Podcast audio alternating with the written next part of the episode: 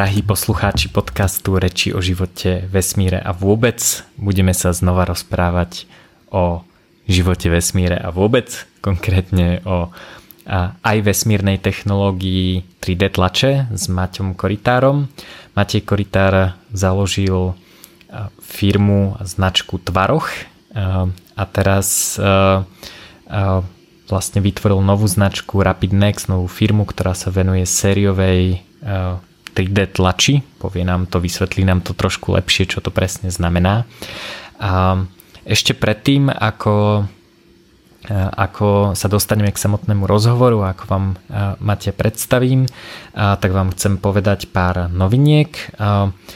U mňa na blogu pribudol taký teaser na kurz etického vexláka a v tom teaseri vysvetľujem, ako je možné prikúpiť kryptomeny v čase izolácie, teda v čase, kedy, kedy nie je možné ísť do bitcoinového automatu, lebo buď má vysoké poplatky, alebo je v shopping centre, ktoré je zavreté, alebo nemá, nemá kryptomeny. A v takomto čase sa paradoxne stala situácia, kedy sa derivátový trh prehodil do tzv. backwardácie, kedy je výhodné nakupovať kryptomeny a vlastne oddieliť tú samotnú cashovú operáciu. Takže ak aj nemáte možnosť teraz vlastne ísť do automatu a kúpiť kryptomeny, tak to stále môžete nejakým spôsobom urobiť. Etický vexlák vie ako na to. V tom intre sa dozviete ten princíp, ako to funguje a detaily sú potom v kurze etický vexlák, ale teda dá sa to a sú to technológie, ktoré sú dostupné dnes a dajú sa používať.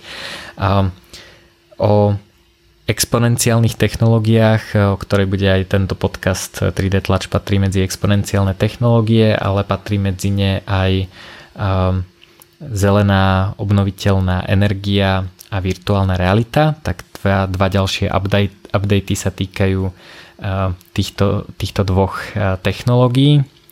Prvá je, hrám sa, experimentujem so solárnym panelom a nabíjačkou, vám tu môžem ukázať. Používam vlastne takýto solárny generátor, ktorý, ktorý dokáže vyprodukovať aj striedavý prúd, má teda invertor na, na striedavý prúd, dokáže nabíjať zariadenia cez USB a je možné ho nabíjať priamo zo solárneho panelu bez nejakých zásadnejších strát. Takže som spravil videjko, kde, si, kde vám túto technológiu prezentujem, ukazujem, ako to funguje a zistil som, že to vlastne nie je až taká raketová veda, respektíve aspoň takéto ľahké použitie. Ono je to, eh, je to asi keď to chcete eh, robiť ako primárny zdroj energie a napájať tým eh, byt alebo dom, tak je to trošku zložitejšie, ale na také jednoduchšie použitie a, a vlastne začať nejakým spôsobom experimentovať s týmito technológiami je možné a môžete si pozrieť to moje videjko, ako, a, aké je to aké je to jednoduché proste stačí prepojiť pár káblikov a objednať si teda správny solárny panel a, a nabíjačku.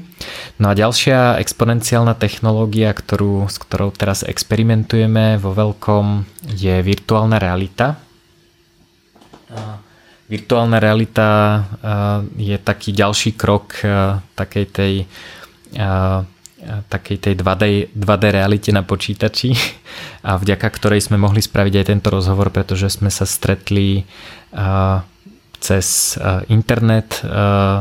Bohužiaľ budete počuť aj trošku sekanie a nižšiu kvalitu, ale v čase izolácie koronavírusu nemáme úplne jednoduché iné možnosti, ako sa stretávať a robiť podcasty, takže verím, že to prežijete a tento rozhovor si užijete. No ale virtuálna realita nám umožňuje stretávať sa aj s viacerými ľuďmi a a ja chcem spraviť taký experiment, že by som sa chcel stretnúť s vami, s poslucháčmi tohto podcastu vo virtuálnej realite a vyskúšal by som dve technológie.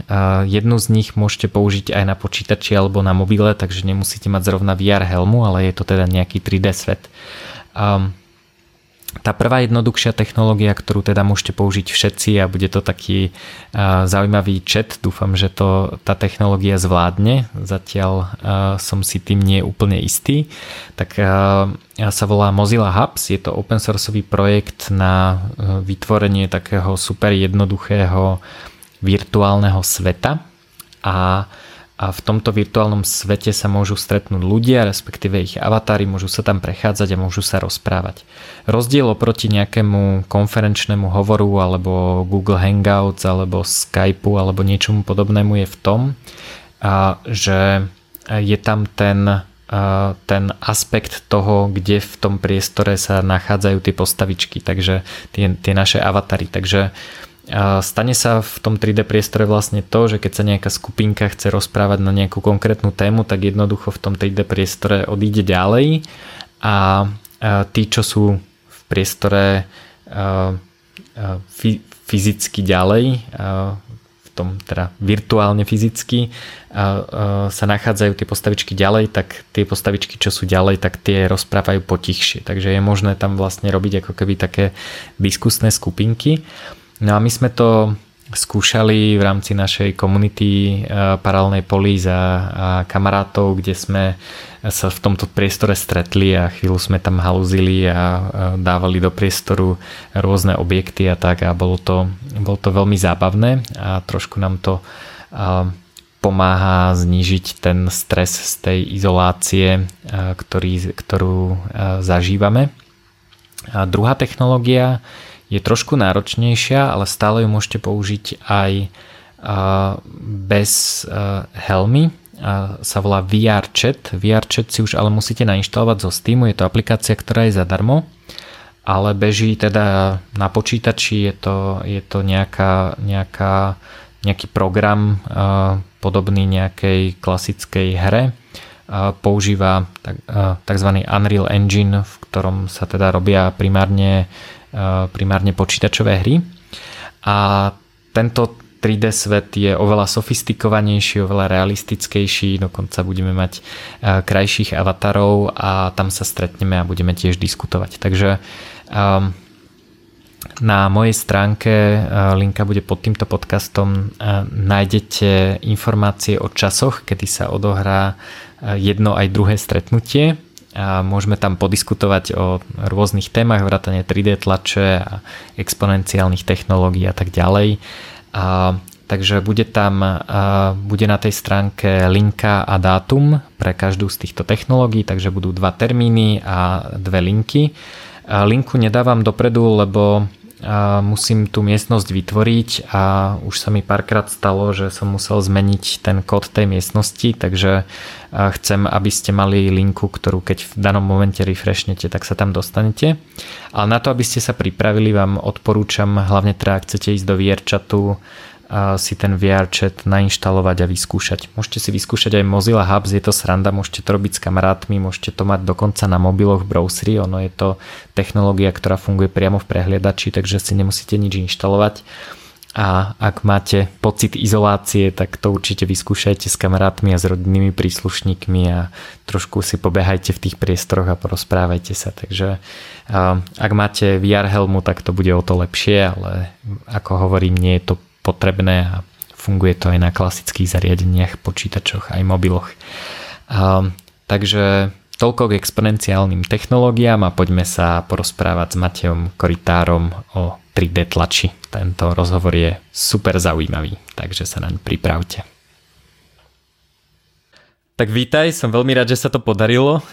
A ja som veľmi rád. Už som, už som veľmi, veľmi dlho chcel vlastne mať nejaký super zaujímavý podcast do 3D tlačí a myslím si, že teraz je aj dobrá príležitosť, e, pretože e, sa vo svete dejú nejaké zmeny, o ktorých sa asi pobavíme a 3D tlač do nich celkom no. sedí a teda ty si založil novú značku a premenoval no. si firmu, venuješ sa dlho 3D tlači.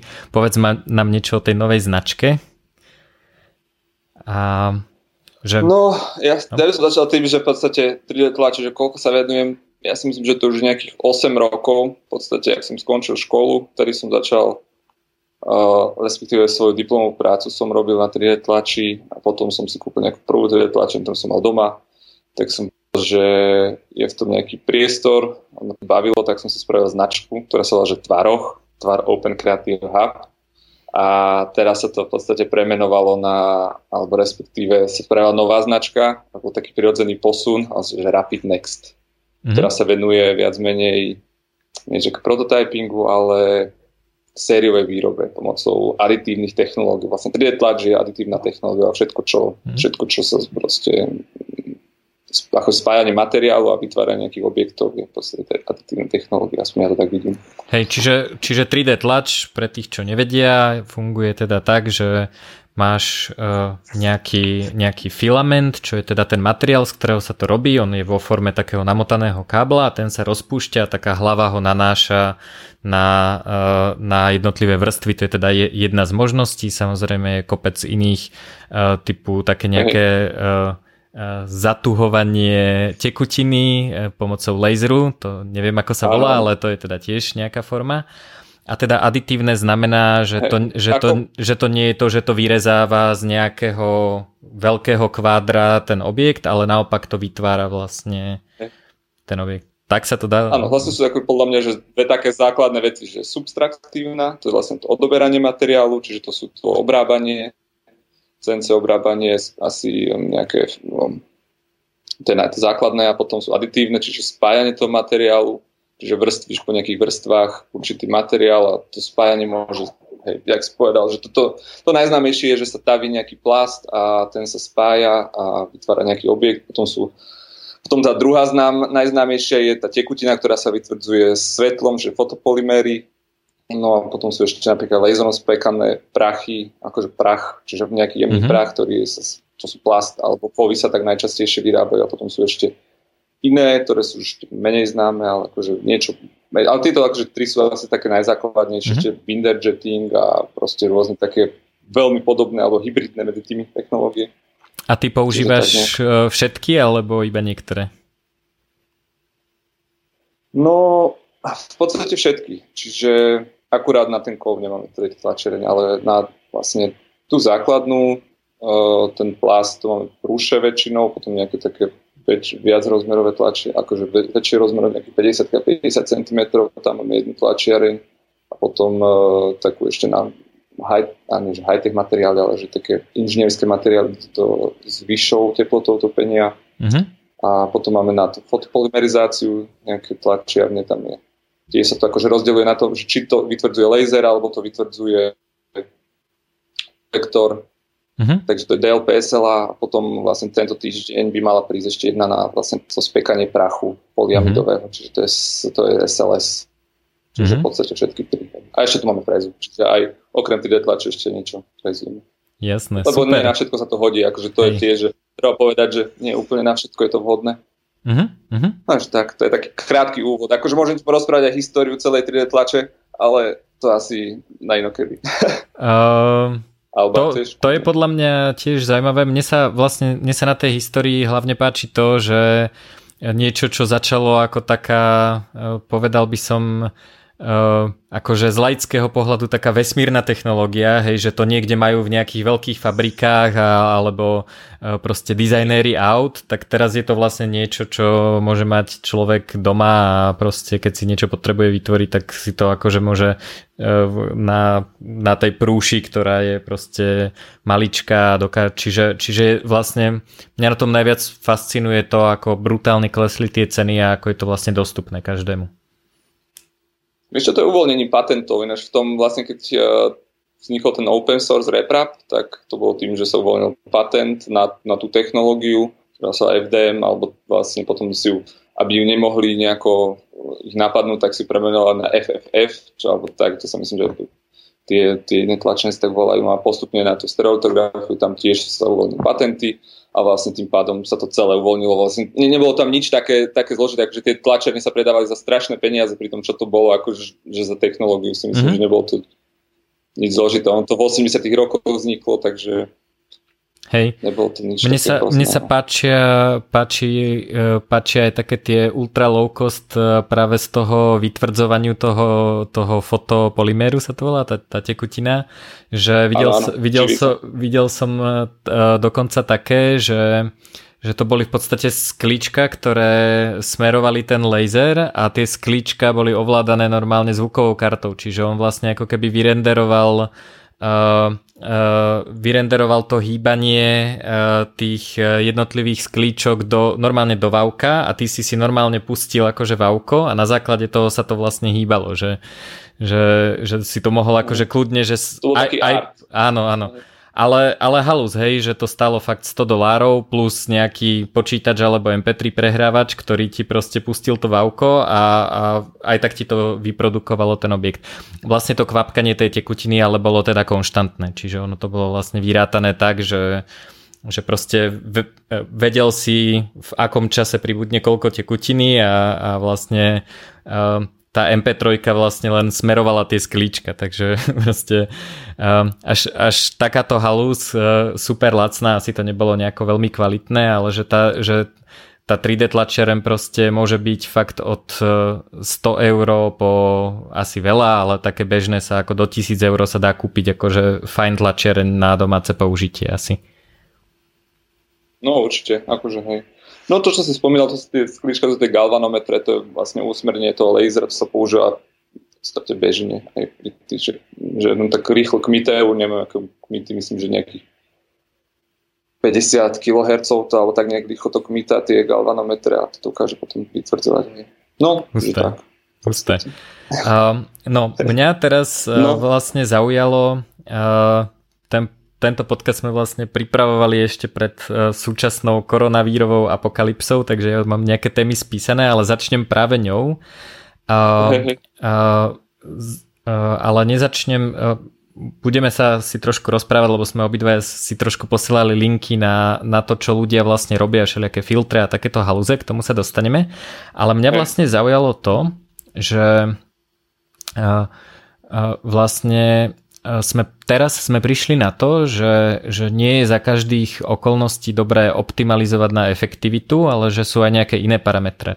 Myslím to tak, že vlastne väčšinu vecí, ktoré teraz si v obchodoch kupujeme, tak boli vyrobené v Číne je to preto, lebo je to super mm. lacné a akože z tej Číny uh, si fakt, že z AliExpressu môžeme objednať uh, čo chceme, vyrábajú sa tam rúška, vyrábajú sa tam lieky, tie sa síce vyrábajú do veľkej miery aj v Indii a, a je to super, super efektívne, je to super lacné, hej? A, a a, ale halus je, že keď sa niečo stane, napríklad s tou Čínou, že napríklad si Čína e, zistí, alebo teda Číňania ľudia zistia, že, uh, že to je síce pekné, že vyrábame rúška, ale teraz ich potrebujeme my, tak ich nebudeme vyvážať, tak zrazu nie sú. Že, že vlastne ako keby celý svet je síce optimalizovaný na to, že v tej Číne sa dá všetko super lacno vyrobiť, ale vlastne cenou za to je to, že, že akýkoľvek takýto nejaký výkyv, že sa s Čínou niečo stane, hej, buď e,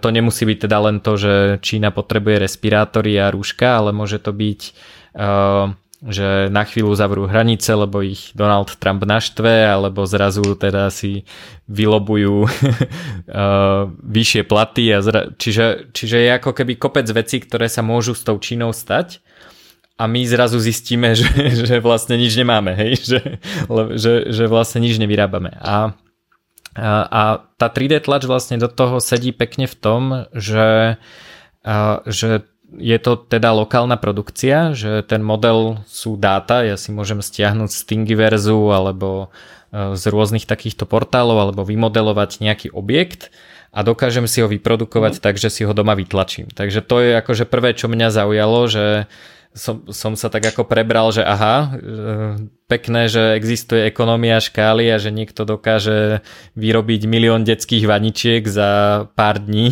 lebo na to proste má, má technológiu a je to super lacné a príde mi to teda tým shipping kontajnerom, ale vlastne čo keď toto nebude fungovať? A, a vlastne tá 3D tlač, odkedy ju registrujem, je o tej lokálnej produkcii. Takže... Šťastie je toto, ako že, že, že áno, máš pravdu, že v podstate keď ťa odstrihnú, keď sa odstrihnú od tej Číny alebo toho zdroja, tak, tak sú tu ľudia jednoducho nevedia, akože, ako keby proste sa zbavili tej samostatnosti, že to ti prináša takú, že, že tej, tej, um, tej slobody a proste príliš veľmi boli závislí alebo sú proste na tej Číne a na tých subdodávkach, že stále to je v podstate veľmi badateľná tá 3D tlač. Jednou z nich výhod je tá lokálna výroba, že v podstate hej, môžeš si v danom meste uh, vyrobiť to, čo potrebuješ, aj keď nedá sa úplne všetko na nej vyrobiť, ale tie základné veci alebo nejaké také drobnosti sa dajú.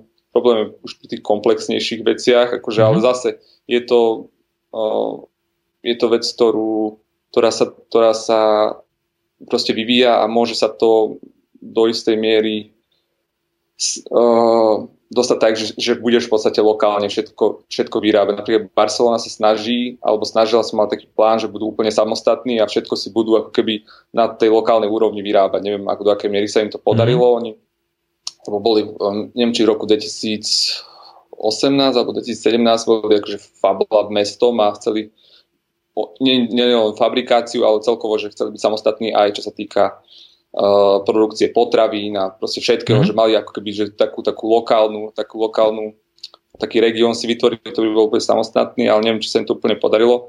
A druhou výhodou ešte tej, tej vlastne tej 3D tlače je to, čo si si asi tiež všimol, že pri tom koronavíruse, že veľmi rýchlo sa ako keby vieš uh, prispôsobiť tým potrebám toho, že čo je, čo je naozaj treba a jednoducho to začneš, začneš vyrábať a vyrábaš toho toľko, koľko je naozaj toho treba, že nečakáš na to, že ja neviem, teraz je na sklade, teraz sa čakajú napríklad na rúška, ktoré musia prísť a príde ja neviem, milión alebo koľko, ale jednoducho vyrábaš toľko, koľko, koľko naozaj chceš a, a, a, a napríklad mm-hmm. ešte, hej, hej, koľko potrebuješ, no a, a zároveň sa, keď sa zistí, že že, že tá ochranná pomôcka napríklad je v niečom nedokonalá, alebo že uh, dalo by sa to nejako vylepšiť, tak, tak nie je problém proste zmeniť ten 3D model a na druhý deň máš proste novú verziu, ktorá je o niečo zase lepšia. Vieš, že nemusíš čakať mesiac, kým sa spraví napríklad forma alebo niečo také a celý ten proces akoby tej, tej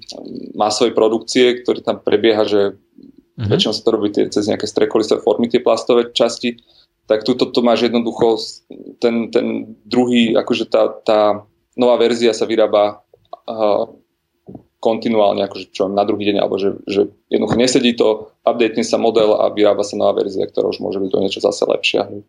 Hej. Čiže to je pri mnohých produktoch tak, že jednoducho.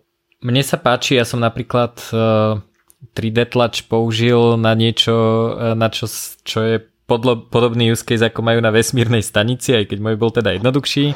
Mal som dron a, proste firma, ktorá vyrábala tie dróny 3D Robotics, proste zistila, že v kuse niekto ten dron obúcha o nejaký strom alebo krík alebo niečo a proste stále musí dodávať tie plastové kryty tak jedného dňa si povedali, že dosť, no. že toto je akože super neefektívne a zavesili na internet normálne 3D modely všetkých tých plastových krytov, ktoré boli teda z plastu, nie všetko je z plastu na tom drone. Uh, sú tam aj, aj kovové časti, ale proste tie plastové zavesili na internet. No a ja vlastne oveľa rýchlejšie, keďže som mal prístup k 3D tlačiarni, tak som vlastne vôbec nemusel čakať na to, že mi nejaký kuriér niekde z, nejakého, z nejakej Ameriky alebo z Nemecka donesie náhradný diel. A toto je podľa mňa ešte zaujímavejšie, pretože, um, pretože náhradné diely ako sú v podstate akože za normálnych okolností nepredajná zbytočná vec. Hej, to ako nechceš mať na sklade milión náhradných dielov, lebo nevieš, či ich niekto bude potrebovať, presne ako si hovoril. No a toto je zaujímavé e, presne použitie 3D e, tlače na vesmírnej stanici, lebo tam vlastne dali už 3D tlačereň a zistili, že to vlastne mhm. znamená, že oni nemusia mať 450 e, kopí nejakého kľúča na, na skrutkovanie a všelijakých takýchto nástrojov.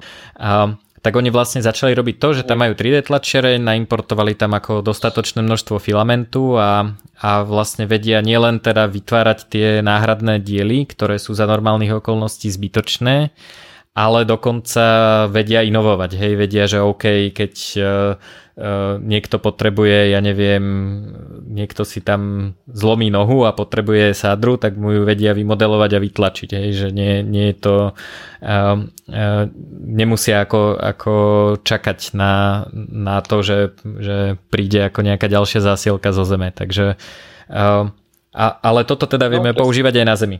Takže to, toto sa mi veľmi páči aj na tých odlahlých no, dedinách no, a tak. Je to výhoda. Ešte výhoda hm? a ešte k tomu na vesmírnej stanici, oni, oni majú napríklad určité množstvo materiálu, ale podľa mňa na, ten materiál, napríklad keď sa jedná o plasty alebo kovy, sa dá recyklovať. Na tých kovoch je to asi náročnejšie, ale pri tých plastoch je to v podstate celkom jednoduché a povedzme, že ako strácajú svoje vlastnosti tie plasty, že niekoľkokrát akože použijú, ale, do, ale povedzme, že 5 krát by sa dal daný plast aj zrecyklovať. Čiže oni keď tam ešte dokonca majú nejaký, ja neviem, povedzme nejakú drtičku plastu, tak mm-hmm. si mhm. v podstate vyrobia t, nejakú, nejakú tú časť a teraz keď, keď zistia, že je nepoužiteľná alebo potrebujú ten materiál daný použiť na niečo iné, tak to rozšrotujú a spravia z toho niečo iné. Čiže to je tiež podľa mňa tiež taká výhoda a, a je to super. No napríklad vec, ktorá sa mi ešte páčila, že keď sme pri tých vesmírnych uh, technológiách, tak bola taká 3D tlačiareň, neviem, ako mi to stave, ale respektíve bol taký prototyp tlačiarne, ktorá dokázala pomocou, tiež je to vlastne ako ten laser, hej, sa používal laser na roztopenie, ale nie nejakého plastového prachu alebo kovu, ale že piesok použili na roztopenie a roztopili piesok týmto laserom, ten sa spojil a vytvoril nejaký objekt. A to napríklad chceli využiť pri stavaní budov napríklad na Marse alebo tak, že, na že mesiaci, máš, hej, že ten... Keby, že ne, ne, nechceš tam nosiť hej, hej, na mesiac nechceš tam nosiť betón alebo niečo, čo budeš spájať, ale stačí ti v podstate ten materiál, ktorý tam je a na to spájanie využiješ v podstate energiu slnka, že to je úplne vynikajúce, čo sa mi, čo sa mi fakt páčilo a myslím mm-hmm. si, že to má to sa, to sa aj mne páči. Pri týchto veciach. Jasné. A dobre, tak poďme, poďme sa asi porozprávať o tom, že aké cool veci sme videli na koronavírus. A potom máme ešte rôzne témy, exponenciálne technológie a rôzne móda a, a vše, všeličo, stavanie domov a tak ďalej, ale poďme teda, že, že čo si teda videl, čo ťa zaujalo, že čo ľudia vyrábajú? No, úplne najväčšia vec, čo sa mi najviac páčilo, bolo, že rýchlosť, ako, ako ľudia na to reagovali, že na tie potreby a že spravil sa, spravila sa skupina, že, že 3D tisk a COVID-19 a behom chvíle sa tam zbehlo kopec ľudí a proste z hodiny na hodinu sa vytvárali nové, nové veci, nové iterácie nejakých masiek. E, čo sa najviac tlačí sú také chrániče. Asi si to zachytil. Vlastne je to také... ochranný štít, kde sa dá ešte plexisklo a uh-huh. hej, že to je, to je, to, to, to je akože taká jednoduchá vec, aj keď nie je to priamo iba v strietlače robené, ale, ale je ten, ten základ, akože to, čo ide okolo hlavy, je v podstate vytlačené. No a čiže, čiže toto, tieto, akože tieto ochranné pomôcky na tvár sa najviac robia. Čo som videl, tak potom sú to, druhá vec je ako keby také uh, plastové madlá na kľúčky, aby si, proste, aby si vedel otvoriť dvere bez toho, že, že sa dotkneš rukou kľúčky. Čiže je to také neviem, madlo, je to, treba to mm-hmm. asi vidieť. A to je druhá taká najčastejšia vec. Pozeral som, že čo tam ešte, čo tam je, ale um, skôr rozmýšľam, že čo ďalej, že akože toto je že pre zdravotníctvo, ale že či ďalej nebude treba niečo napríklad na, na skladovanie toho, ja neviem, odkladanie tých daných už čo viem, krytov, alebo či nebude niečo treba pre uh, neviem, ako keby, že ne už priamo možno uh, tú vec uh, ktorá by, ktorá by, bola, ktorá by sa priamo použila ako vytlačená, ale napríklad na, na nejaké skladovanie alebo odkladanie už použitého materiálu, aby sa to napríklad ľudia nemuseli to dotýkať. Uh-huh. Neviem. Akože môže, môže prísť nejaká potreba a určite sa, určite sa proste mo, nájde nejaké riešenie. A to sa mi proste na tom páči, že to strašne rýchlo ide. Ja to proste víkend a, alebo jeden deň sa na to nesleduješ a o chvíľu vidíš, že, že sú, tuto, tuto sa niečo robí, tuto sa niečo robí mm-hmm, a presne. robia to na, povedzme, že na tej 3D tlačiarni a tak fajn, no. Mne sa, mne sa páčilo... Čiže toto je asi také Hej, mne sa, mne sa vlastne páčili aj také, že jednotlivé časti uh, takých ochranných mask, že napríklad cartridge na filtre, že za normálnych okolností vlastne to, v čom je ten filtrový materiál, musíš vyhodiť, lebo to je akože infikované, dá sa to možno nejako dezinfikovať nejakým UV svetlom, ale vlastne ten filter, ktorý obsahuje uh, vlastne takú, takú bavlnenú časť, potom obsahuje nejaký stlačený aktívny uhlík, ktorý sa dá normálne kúpiť a aktívne, aktívne uhlie je normálne ako v lekárni sa dá, dá kúpiť. A vlastne začali skúmať, že ako vyrobiť nový ten FFP3 filter, keď už človek má tú masku, oni sú také zasúvateľné, že tam našrabuješ vlastne ten, ten filter a, a potrebuješ práve ten filtrový materiál. No a, a ten, ten uhlík to je proste taký prášok, ktorý do niečoho musíš dať a začali vlastne vytvárať tie uh, tie, tie kartridže na to, aby sa mohli robiť tie filtre. Samozrejme hneď dodávam, tak ako to tam aj oni napísali, že nemajú na to žiadnu pečiatku a akože nie je to super otestované, že, že je to bezpečné a má to neviem čo FFP3 rating alebo niečo podobné. To, to samozrejme nikto nezaručí, ale ako ak je alternatíva, že idem pozrieť chorého človeka bez masky alebo si viem našrabovať takýto filter na tú masku, tak je to určite lepšie ako, ako nič. Hej. Čiže, a, a samozrejme oni to skúmajú, to akože tá inovácia ide ďalej, takže, takže to, to mňa veľmi zaujalo. Um, potom ma zaujalo nejakí ľudia robili uh, buď teda nejaké ventilačné prístroje, ktoré pomáhajú ľuďom dýchať, lebo tých je obrovský nedostatok. To samozrejme tiež nie je len 3D tlač, ale ako elektronika a tak ďalej. Ale potom eh, v Taliansku sa stalo to, že niektoré komponenty existujúcich normálne medicínskych eh, dýchacích prístrojov začali odchádzať. To boli nejaké, eh, ako sa to povie, valve. No, neviem, proste nejaká... Ventil. Ventil, hej. hej. hej ventily, ventily začali odchádzať a, a vlastne oni e, nevedeli sa k ním dostať, nevedeli ich objednať od výrobcu, tak ho proste zobrali, rozrezali, vymodelovali a vytlačili nový. Takže uh, to je také, že, že toto sú presne veci, že ja napríklad som bol trošku sklamaný, že, že ako prečo každá nemocnica do keľu nemá na sklade Eh, respirátory a rúška na 3 mesiace fungovania. Hej, každá nemocnica bez ohľadu na pandémiu, hej, že to ako to je ako keby, neviem, ako keby som uh, ako keby som bol ITčkár a proste nemám jediný USB kľúč, hej, že to mi príde ako úplne, úplne sci-fi. Ale, ale... Alebo máš jediný. Alebo, hej, ale, uh, ale čo teda je, je zaujímavé, že, že ako ventil na dýchací prístroj, no dobre, nemám ich 300, lebo nepočítam, že, e, že sa zničia, hej, lebo ten dýchací prístroj ako nepoužívam tak často. Takže práve tá 3D tlač mi príde super aj nielen na také veci, ktoré sú ako nedostatkové len kvôli tomu, tomu píku, ale že vlastne ani nevieš predpovedať, že ich budeš potrebovať, hej, že to je niečo, čo dokážeš vyriešiť za pochodu, keď, e, keď zistí, že aha, do keľu nemám, nemám ventil hej, a, a neviem ho zohnať, tak si ho vytvorím. Takže toto sa mi veľmi páčilo. Hej, ja ešte k tomu, ja k tomu poviem, že smutná vec na tom je, práve na týchto ventiloch, to bola jedna tá, taká z tých vecí, ktorá bola fakt, že proste všade, všade akoby nie že propagovaná, ale ukazovali to, že wow, že toto je, že um, proste využitie tej 3D tlače a že zachránil to kopec životov, ale paradoxne tá firma eh, chcela žalovať tých, tých ľudí, ktorí ako keby chceli pomôcť. Oni, oni pýtali eh, od tej firmy, že eh, ako tie dáta, Hej, že chcú ten 3D model. vyrobíme na 3D tlačiarni a že áno, 3D model, blueprint toho a že jednoducho, že potrebujú tie ventily, lebo to sú ventily, ktoré akoby pripájaš na ten dýchací prístroj a treba to po určitej dobe vymeniť. No a samotná tá, samotný ten ventil, neviem, či je to pravda, ale som sa dočítal, že stojí nejak, niekoľko tisíc eur, že to predáva tá, tá originál, tá firma. Hej? A oni to mm-hmm. vyrobili ako na materiálové náklady, že to stalo nejaké euro. Mm-hmm. No a, a tak e, keď, keď im nedali ten, ten 3D model, tak oni si spravili ten reverzným inžinierstvom, že zmerali si to, rozrezali, pomerali a vytvorili 3D model, rýchle to vytlačili a dodali tým nemocniciam, ktorí to naozaj potrebovali, čiže zachránili nejaké životy.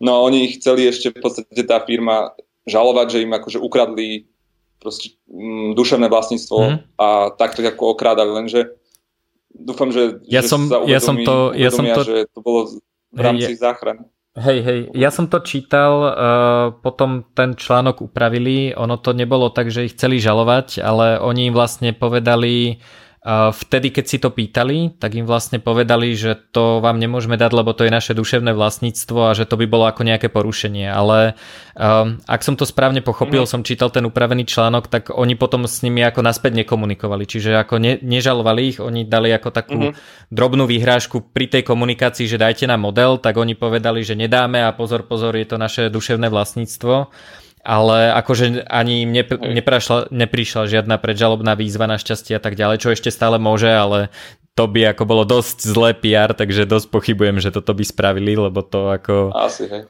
To by asi mali dosť prúser. Ale, ale je to presne problém, hej, že, že vlastne ako... Um, že, že tieto objekty, ktoré vlastne môžu, môžu zachraňovať život, tak sú vlastne pokrývané tou ochranou duševného vlastníctva, s ktorou ja teda až tak nesúhlasím. Podľa mňa to teda nie je, nie je úplne legitímne.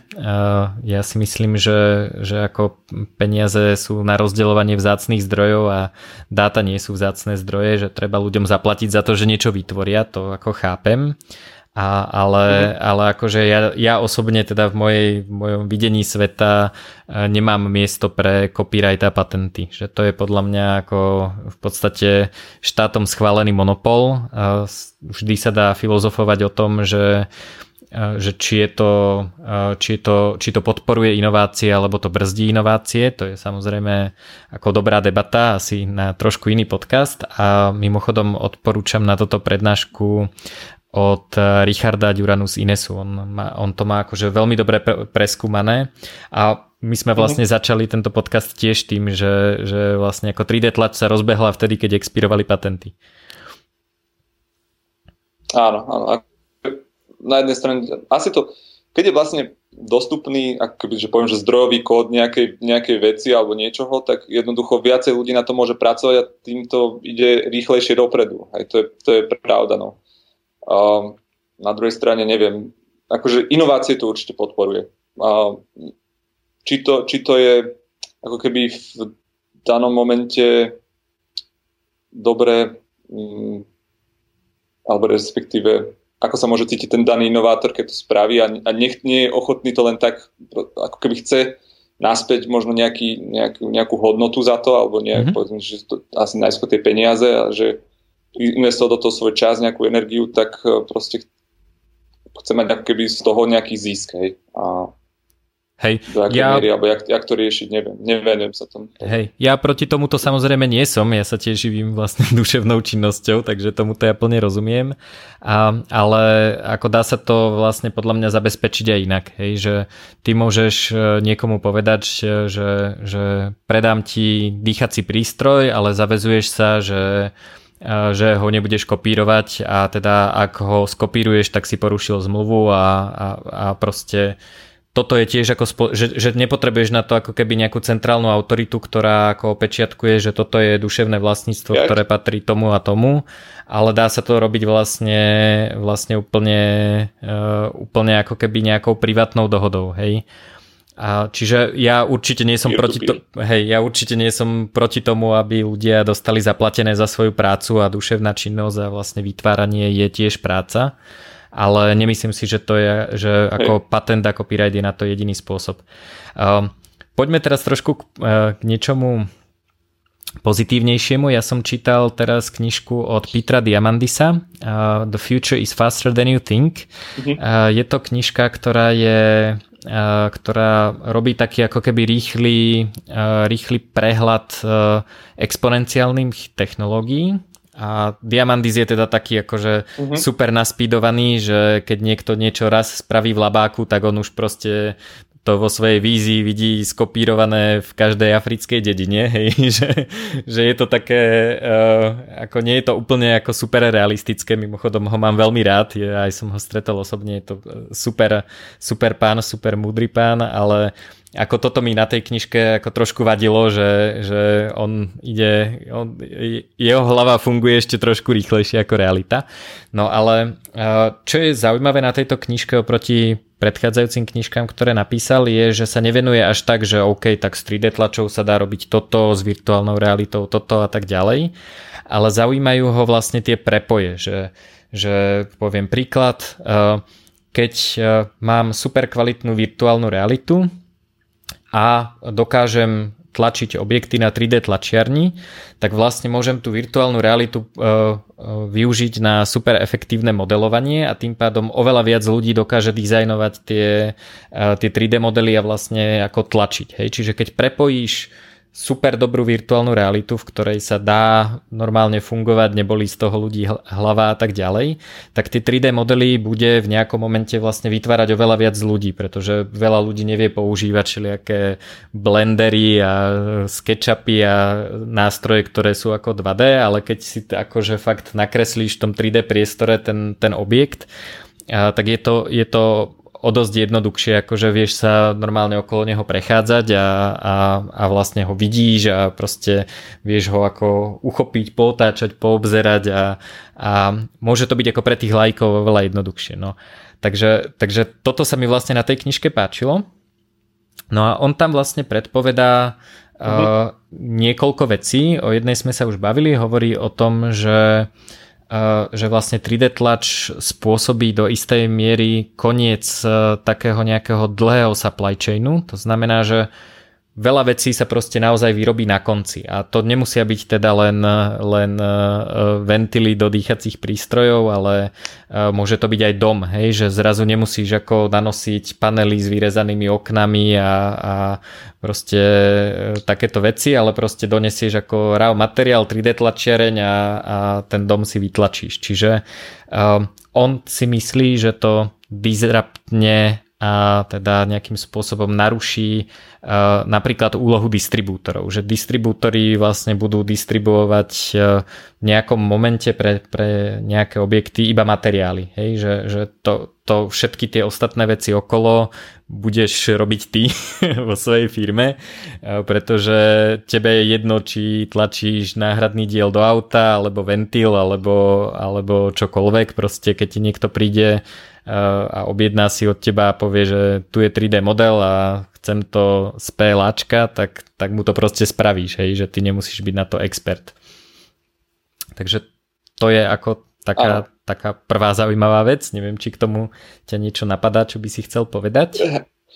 No a poviem ešte k tomu, tomu modelovaniu, že to, čo si hovoril, tak v podstate aj, aj existuje. Len potrebuješ akože zoberieš si do ruky, sú také túly, na modelovanie sú také paličky a v podstate si dáš, si, sú, si buď v rozšírenej realite, že augmented reality, alebo v tej virtuálnej realite a tiež takto modeluješ. Len je to dosť také, ako keby, že poviem to, že umelecké modelovanie, že to je také sochárske, že nie si v tom podľa mňa stále taký presný a je to stále mm-hmm. ešte pomerne nepohodlné, aspoň čo som čítal. Sám, to, sám som to neskúšal, ale bolo to, ja som to sledoval možno už nejaké 2-3 roky dozadu a snažili sa ako to spraviť, um, myslím, že neviem teraz, ktorá firma to bola, to je jedno. A v podstate mali nejakú plnú verziu, ale ja keď som o tom nepočul, tak asi to, asi to nie, je, nie je ešte také dokonalé, že by sa v tom dalo robiť uh, niečo, niečo zmysluplné. Ale určite, mm-hmm. podľa mňa, je to skvelé. Akože musíš, to mať, musíš sa v tom cítiť ako keby dobre a musíš sa v tom cítiť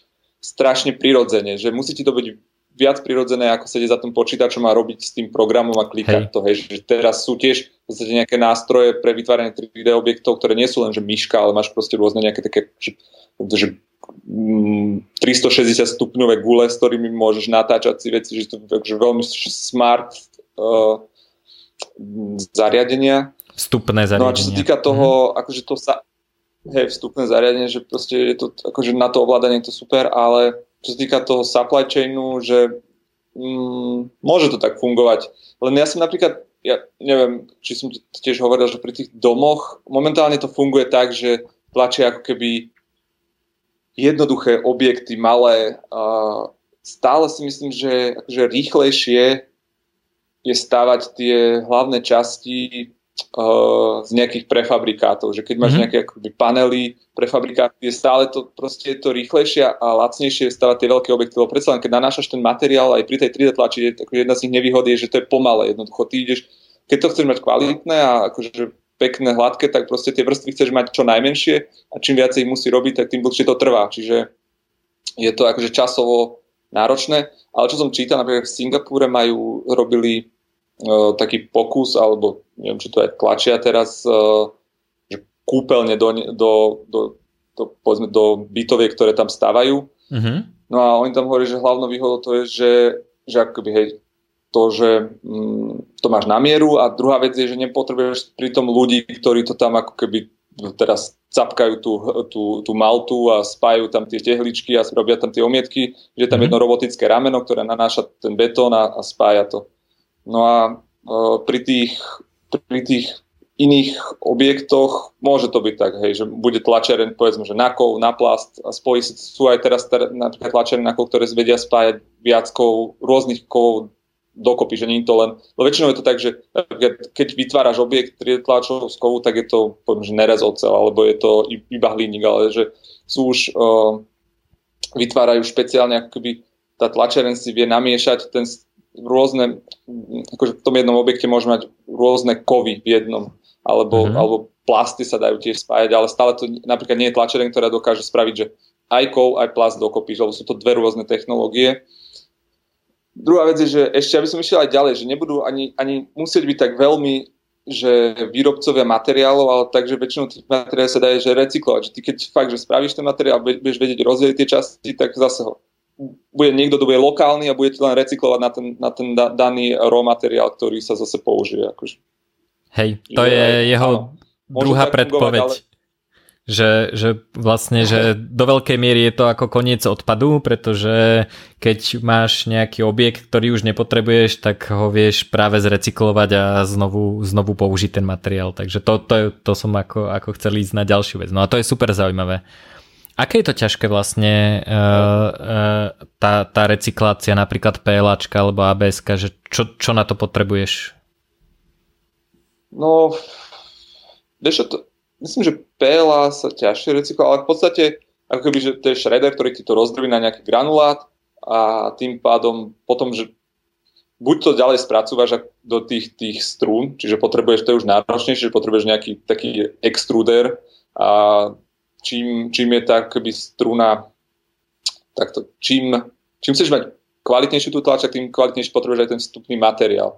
Uh-huh. A nechceš ho mať kontaminovaný, lebo tá tríska, povedzme, je nejak, má najčastejšie sa použije 0,4 mm a tak keď máš kontaminované, tak ti to hoci čo upchá a teraz vlastne ten objekt sa ti už nepodarí vyrobiť. Čiže skôr si myslím, že na ten recyklovaný plast je vhod, alebo z toho recyklovaného plastu je vhodné vyrábať objekty, ktoré sú, ktoré, ne, ktoré nepotrebuješ mať akoby super detailné, mm, presné, ale napríklad nábytok vyrábať z toho.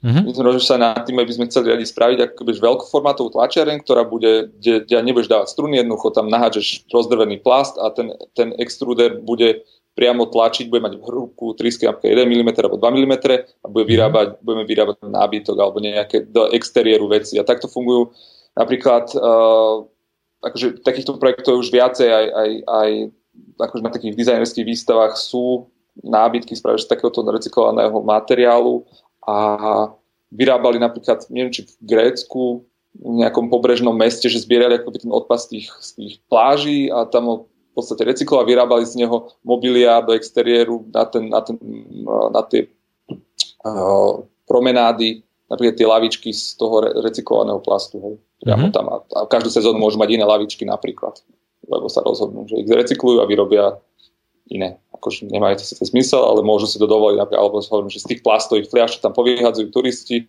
tak o rok, keď tam prídeš, tak z tvojej plastovej fľaše na nebudeš sedieť. Hej, možno tak. A ekologické už je vlastne aj to, že, že, že vlastne nepotrebuješ dovážať ten, ten tovar z tej Číny, ale proste on vznikne tu, hej. Čiže to, akože tá ekológia nie je len o tom, že dokážeš recyklovať ten plast, ale už len to, že tú stoličku ako nemusím naložiť na, na loď, ktorá pláva z Číny e, do Európy, hej, že to je e, to je ako keby tiež nejaký, nejaký komponent tej ekológie. Čiže je to, ty si vlastne ano, ekologický aktivista. Také niečo. super, no. super. Akože určite, ako určite, to, určite to je ekologické. Jasné, ako keď si zoberieš, že uh, koľko pohonných moc asi spáli na tak pri, pri prevoze, ja neviem, akože ja si neviem, ako za čísla, ale vraj proste tie, tie, tie tankery majú strašnú spotrebu, čo sa týka toho mm. paliva, že fakt je to že No a, a teda potom sa naskytá otázka, že kde sa berú tie, tie materiály a napríklad PLAčko, čo je teda taký úplne najzákladnejší materiál, s ktorým sa dosť ľahko robí a teda to znamená, že ho viem používať aj ja.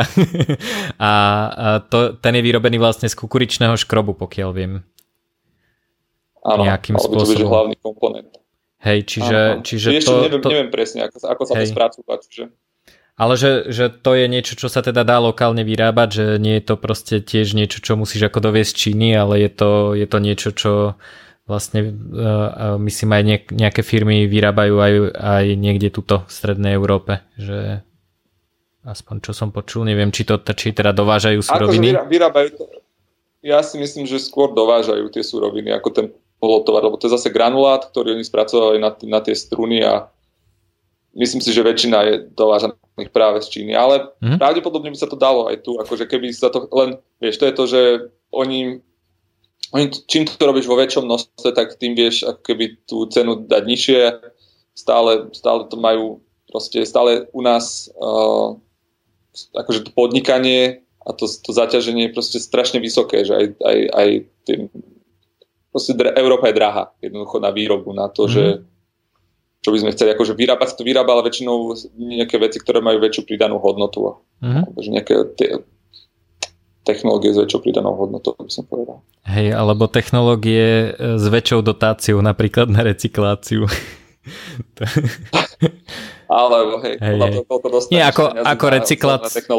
Hej, recyklácia plastov vlastne u nás e, pokiaľ viem celkom fiči, že výroba toho granulátu, to už som počul ako viacero firiem, ktoré ako v strednej Európe normálne fungujú a vyrábajú ten, ten ako granulát práve, práve z mhm. tých vyzbieraných plastov. Neviem, či sa dá použiť zrovna ten na 3D tlač, ale ako na niečo sa, vyrába, na niečo sa používa aj ten granulát samozrejme.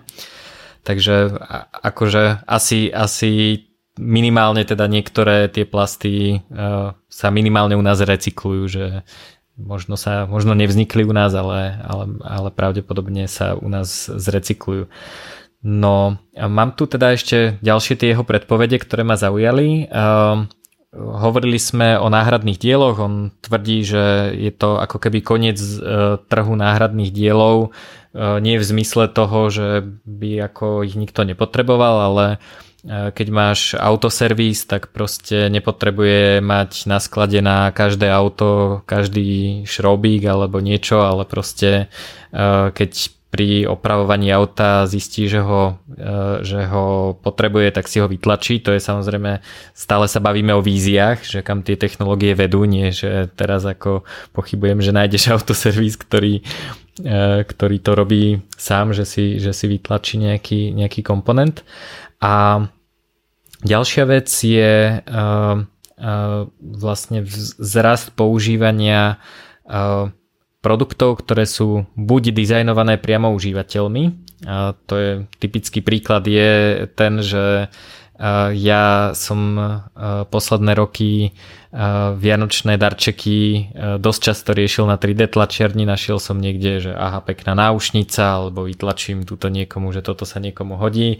Buď to stiahnem, alebo niekedy to aj trošku upravím, že to, že to prispôsobím tomu človeku. A dokážem vlastne tomu človeku dať niečo, čo, čo mu ako viac sadne, možno sa mu viac hodí. A a nie je to, nie je to teda niečo, čo, čo si kúpi proste v Tesku, hej, že je to, je to super unikátny produkt. Čiže uh, jedna vec sú ako produkty, ktoré sú dizajnované tými samotnými užívateľmi na presne to, čo chcú, čo potrebujú, aký majú vkus a tak ďalej.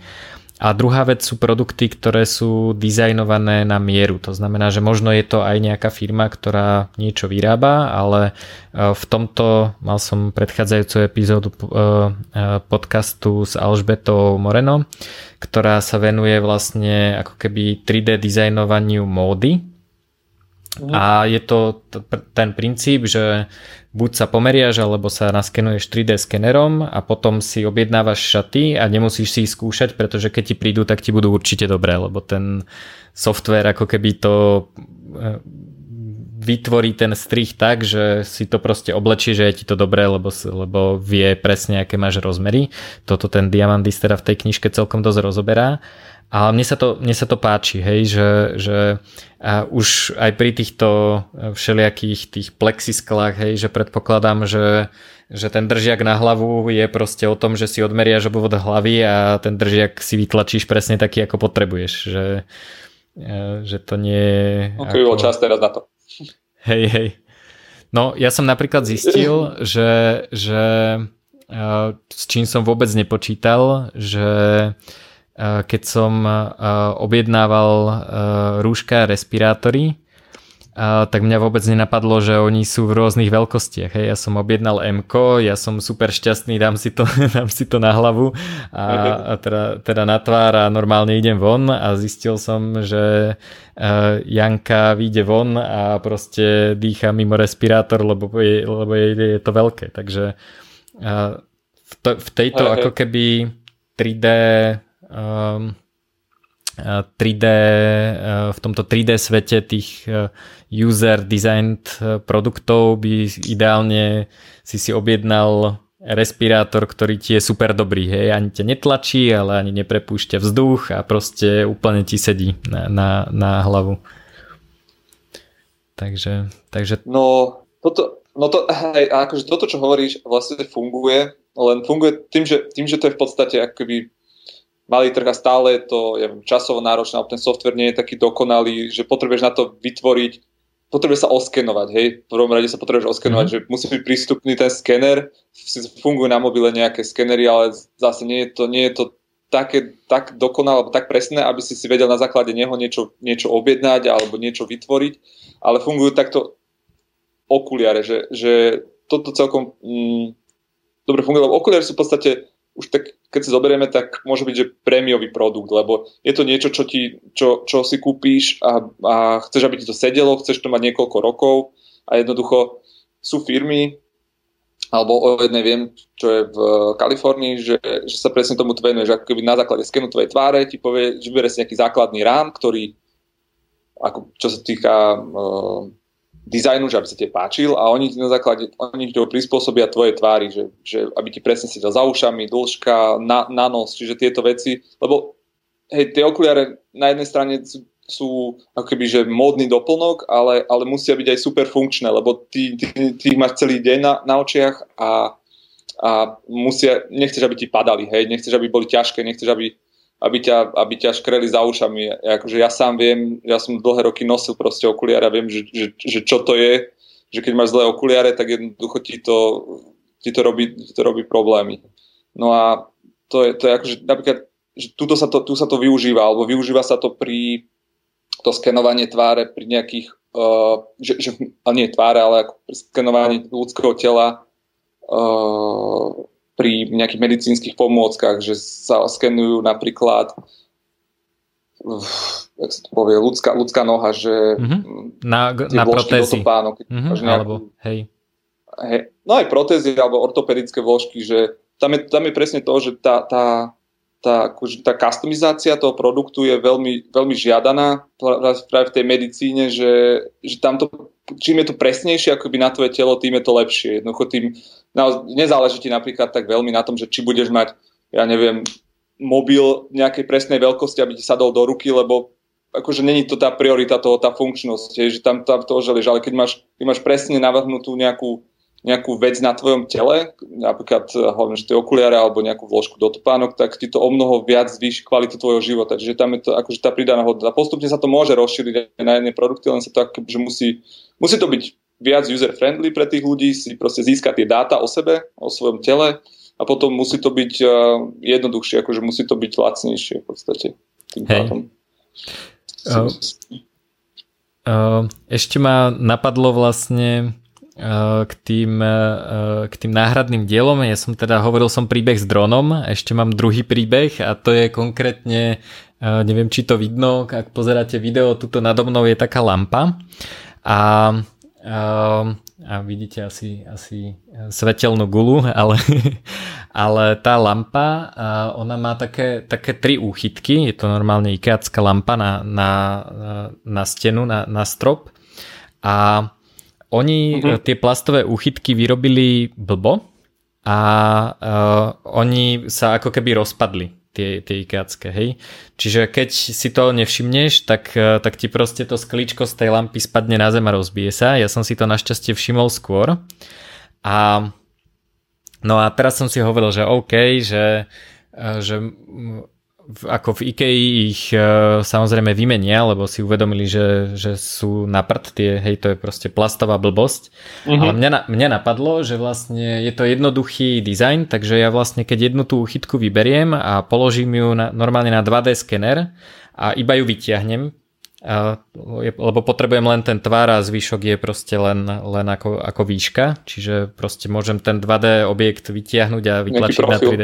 Hej, hej ale no tak už som akože už som to oskenoval, ale potom som si povedal, že a však ako tento problém určite neriešim sám, takže určite na Thingiverzi niekto bude, tak som teda vygooglil na IKEA stránke, aký svöry buj, neviem čo sa volá lampa, to som zadal do Thingiverzu a fakt to niekto vymodeloval, hej.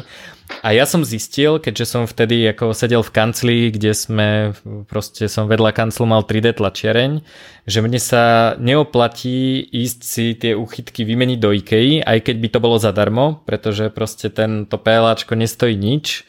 Uh, je, teda, teraz sorry, myslím, že za BSK som to vytlačil kvôli teplote, lebo tam teda svieti svetlo a že nestojí to skoro nič, eh, keď, to, keď ten súbor stiahnem a dám ho vyslajsovaný tlačiť. Eh, slicing je teda pre tých, čo nevedia, eh, premena toho 3D modelu na inštrukcie, že čo má teda robiť tá tlačo, tlačová hlava, tak by som to povedal asi. G-kód. Áno, G-kód. on to vytvára taký kód, ktorý vlastne sú súradníci, súrad, kde sú vlastne súradnice toho, ako sa má pohybovať. Hej. Čiže to Presne je súradnicový taký systém. Hej, no. takže, takže vlastne som len stiahol Dobre. súbor, prehodil som to na ten, na ten, na ten G-code, dal som to tlačiť a normálne som celý deň pracoval. Uh, pred tým, ako som uh, chcel odísť z práce, to bolo vytlačené, tak som to teda ako odlepil z tej podložky tej 3D tlačiarne a doma som to vymenil. Hej, že toto mi ušetrilo dobre, akože mm, neušetrilo mi to priamo peniaze, ale ušetrilo mi to hodinu a pol toho, že musím prejsť cez celú IKEA, tam sa s niekým dohodnúť, že toto potrebujem vymeniť a proste ísť naspäť cez pol Bratislavy a tak ďalej. Takže tak, ako takéto halúze e, sa mi na tom fakt páčia, že keď človek má tú 3D tlačiareň, tak on, mu, on jej nájde využitie. No a na teba mám otázku, že čo si tlačil ty pre seba? No, pre klientov jasné, že tlačíš všeličo, ale že čo, čo si ako vytlačil také, čo buď používaš, alebo si to niekomu daroval, alebo tak, že ako skôr z toho hobbyst, pohľadu hobbystu 3D tlače? Vieš čo, ja pre seba vyrábam strašne málo vecí. Akože vyrábam ešte darčeky som vyrábal, to áno, ale pre seba minimálne, minimálne. Akože, vieš čo, tým, že, tým, že uh, to, to, ako keby ten čas, ktorý, ktorý ty si spravíš na navrhnutie a vymodelovanie toho, tak ak naozaj existuje tá náhradná súčiastka, tá, tak, tak je lepšie si ju kúpiť. Ak naozaj je to niečo špeciálne a chýba ti to, tak, uh, tak sa to oplatí a rozmýšľam, že čo, čo sme naposledy robili. Ako, vieš čo, robíme si nejaké také veci, ktoré sú, priamo súvisia to už s prácou, že nejaký, ja neviem, držiak na, na 3D tlačiare alebo na, na nejaké materiály alebo niečo, čo mm-hmm. proste nám zlepší tú, tú samotnú prácu. Ako, ako do domácnosti, mm. neviem, či som niečo, rozmýšľam, že čo som robil. Ale ani, ani nie, že možno modeloval. Na mobil, alebo niečo tak. Jasné, jasné. Aj také, že stiahneš. Že, že proste stiahol som, hej, stiahol som, ako vyrábal som, čo, vyrábal som šperky, vyrábal som z úzke šperky, nejaké mm-hmm. náušnice som robil, alebo, alebo takéto, ako darčeky, potom som robil také, čo som stiahol, trochu upravil uh, sochy, to som starým rodičom proste napríklad vyrábal. A keď ja, bude dobrý 3D skener, že... tak, tak ja chcem si uh, vytlačiť svoju bustu. To bude, to bude môj 3D printing achievement, Ale že budem si... mať svoju hlavu. Ale to si vieš spraviť, akože napríklad pozri si 3D uh, skenery, čo sú na mobil a ak máš dobré svetlo, asi dobré nasvietenie a niekto spraví okolo teba dosť dobré fotky, mm-hmm. tak sa to dá aj celkom, celkom akože na to aj tie skenery akože relatívne nie sú, nie sú drahé, čiže ono to je, najlepšie, najlepšie na skenovanie je podľa mňa tá fotogrametria, to znamená, že tiež máš akoby veľa, veľa fotoaparátov dokola, ktoré nás cvaknú, zachytáva to aj vlastne textúru a je to, je to, vie to byť veľmi, veľmi, veľmi presné. Mm-hmm. Akože, a to je hlavne dobré na také že pohyblivé objekty. Potom je skenovanie, že máš štrukturované svetlo, že sa nejaká projekcia na základe tej projekcie nejakého grafu, nejaké, nejakého napríklad mriežky, ako je zakrývaná tá mriežka na tom objekte, tak on vie, že aký, ako hmm. vyzerá ten objekt, alebo tak. Že tak funguje spôsobov. Kinect, tuším. Ale čo som chcel povedať? Áno, áno, hej, presne tak funguje, funguje Kinect. Potom je ešte, ešte tretia taká najúčinnejšia technológia, že akoby ten skener vysiela uh, nejaký laserový lúč a na základe toho, ako rýchlo sa vráti naspäť, tak uh, do nejakej kamery, tak vie, že ako, ako vzdialený alebo jak zakrivený ten objekt. Čiže mm-hmm Hej, že on, on rýchlo prechádza, tiež kmitá ten, ten laser strašne rýchlo a vie, vie oskenovať uh, ten objekt týmto spôsobom. Ale vieš, čo som si ešte vyrábal? Vyrábal som si bezdrotovú nabíjačku uh, na mobil, to používam, keď tak pozerám toto, lebo sa mi tiež nabíja mobil, že to mám Aha. vyrobené na tie tlačiarni. Čiže si si to kúpil také, to, ten, ten modul na tú elektroniku a, a iba áno, akože áno. nejaký držiak, hej? No máme taký projekt, že Clay Next a my sme tam robili s 3D tlačenou keramikou alebo robíme s 3D tlačenou keramikou a jeden taký produkt, ktorý je stále otvorený, bola, že ten case je, ten keramický case je z, vlastne vytlačený, hej, a vnútro máš, ne, aj ten modul, ktorých je strašne inak veľa. Ja keď som to začal študovať, tak som zistil, že som si myslel, že, že to je vlastne jedna cievka a to akože to musí byť jeden druh, ale to som zistil, že tam sú tiež nejaké štandardy a tých cievok je strašne veľa, niektoré, niektoré zariadenie môže nabíjať, niektoré nie, môže teraz sú už fakt, že niektoré to bezrotové nabíjanie fakt veľmi rýchle, že ti vie spraviť, neviem, to sú neviem koľko vatové. Toto myslím, že na nejakých neviem, 5 vatov alebo tak nejak, že ono sa mm-hmm. celkom prehrieva pri tom mobil, keď to už strašne rýchlo nabíjaš. No to asi. Hej, no čiže hej. toto som si napríklad vyrábal, také, také, takéto doplnky neviem. No. Je to, akože, to je, že keď tlačíš veľa vecí a už neviem koľko rokov, tak ani neviem, čo, čo som si už hey, pre seba také, že, čo, čo som si zapamätal, spravil. Fakt. Hej, no u nás uh, v Polis vlastne sa 3D tlači venuje Tom Pastor a on začal robiť také veci, že uh, napríklad uh, na výrobu kávy, napríklad uh, potrebuješ mať keď do tej hlavy teda z mlinčeka dáš kávu, tak potrebuješ distribútor, to je to, aby si mal ako keby rovnomerne rozloženú, aby, aby to nebolo ako keby nasypané taký kopček, ale aby to bolo ako rovnomerne, tak, tak distribútor. To, je, to je také zariadenie, ono sa to dá samozrejme kúpiť, ale, ale na konkrétnu páku ho vieš aj vytlačiť. A potom je také utláčatko, taký ten uh, uh, tamper, ktorým, ktorý, ktorým tú kávu zatlačíš, tak to tiež ako robil aj so špeciálnym, že to vieš proste, že to má neviem čo, hlavu Darth Vadera alebo niečo a je to, aj to vyzerá cool a ešte to teda aj funguje. A, no a ja som vlastne toto tiež robil Doma som si kúpil handpresso, to je taká, taká kvázi espresso ručná pumpička, že, že natlakuješ a ono ti to spraví espresso, ale nie je teda také ako stroje, lebo tam nie, samozrejme nie je až taký veľký tlak, ale je to niečo medzi takým tým aeropresom a espressom. A tam som si vlastne vytlačil, e, tiež stiahol, samozrejme to niekto vymodeloval, tiež som chcel, že á, idem sa učiť modelovať a potom som zistil, že za pár sekúnd som to našiel na Thingiverse, takže sa budem musieť učiť na niečom inom.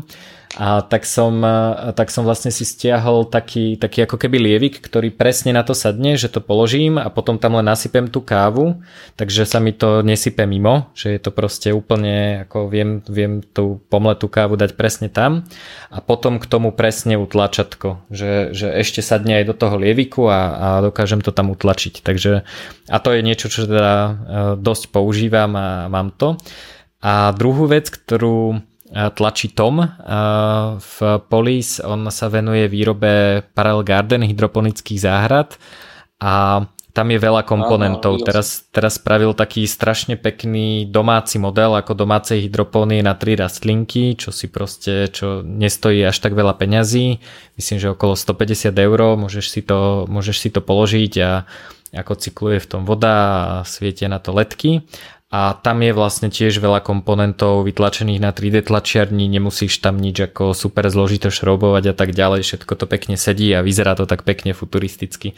Takže on ako tlačí takéto, takéto komponenty tiež, takže um, v Polis sme tlačili, v Bratislavskej sme tlačili e, všetky vianočné výzdoby, takže Polis bola e, ovešaná plastovými, pélačkovými, snehovými vločkami a proste všetkými takýmito halúzami, takže toho tam je veľa. Potom, um, potom sme tlačili um, vlastne uh, uh, takú tú ako keby mincu do košíka, keď ideš niekde, e, že potrebuješ si zobrať košík v Lidli alebo kde a, a nemáš drobné, lebo tak teda ja nenosím so sebou drobné, to tak, tak to mám na kľúčoch s logom Police a Tom ešte spravil takú verziu, že, a, že v tom G-code sa dá pauznúť tlač a vložil tam NFC čip, takže on to ešte spravil také, mm. že si tam môžeš nahrať privátny kľúč a môžeš tým platiť tým pádom ako na NFC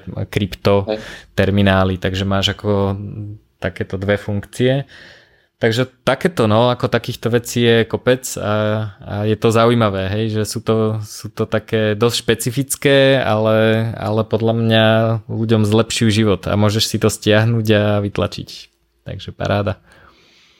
No napríklad taká, taká sezónna vec, keď si hovoril o tých Vianociach, tak to sa každý rok robia také tie vykrajovátka na uh, perničky Áno. alebo na nejaké koláče, že to je, to, je, to je veľká vec sezónna, proste kde hey. sa niekto ozve, že potrebuje akurát, uh, ja neviem, čo nie, Game of Thrones. Nejaký, ja neviem, Game of Thrones, tak potrebuješ mať akurát perničky Game of Thrones, alebo hej, Star Wars, alebo hoci čo takéto, tak jednoducho to, to, to, je, to, to je taká vec, čo sa robí a, a a, a tom, aj ten damper, to viem, to som sa s tom rozprával, a on tam, neviem ako to ináč skončil, on to chcel tiež nejako prispôsobovať a mm-hmm. potom tam potreboval hlavne vec vyrábať, že ty potrebuješ tam aj tú kovovú časť, ako keby na, na to utlačenie, že to musí byť dostatočne ťažké a z toho plastu to bolo niekedy celkom, celkom ľahké. Pretože keď rozmýšľaš, strašne veľa vecí sa, uh, na, na veľa vecí prídeš. Napríklad ja si myslím, že aj teraz, že s, tú, uh, s tým koronavírusom, tým COVID-19, tak keby, keby človek bol v tom teréne a priamo videl, že ako to celé funguje, tak ťa napadne kopec veci, vieš, tak to ako, že, že od počítača, keď to sleduješ, tak, tak ťa to nenapadne, ale keď si v tom danom priestore alebo čo, tak vidíš, aha, toto by sa dalo zlepšiť, toto takto používaš, toto by sa dalo, že kopec, kopec iných vecí, len treba to ako keby tam ísť, že brainstormovať priamo do niekde, mm-hmm. alebo v danej situácii a prídeš na to, že čo, čo všetko sa uh, dá spraviť. Čiže, hej, čiže my si väčšinou preto navrhujeme veci, ktoré, ktorých ako keby vieme, um, poznáme ich hĺbku, že čo, čo všetko s tým súvisí a že čo, čo, je, čo je potrebné, tak pre, preto si ako keby preto svoju aplikáciu vyvíjame veci. Napríklad, keď, hej, keď robíš s kávou, tak zistíš, že hm, toto by sa možno dalo spraviť lepšie, alebo že prečo to napríklad ten výrobca nespravil.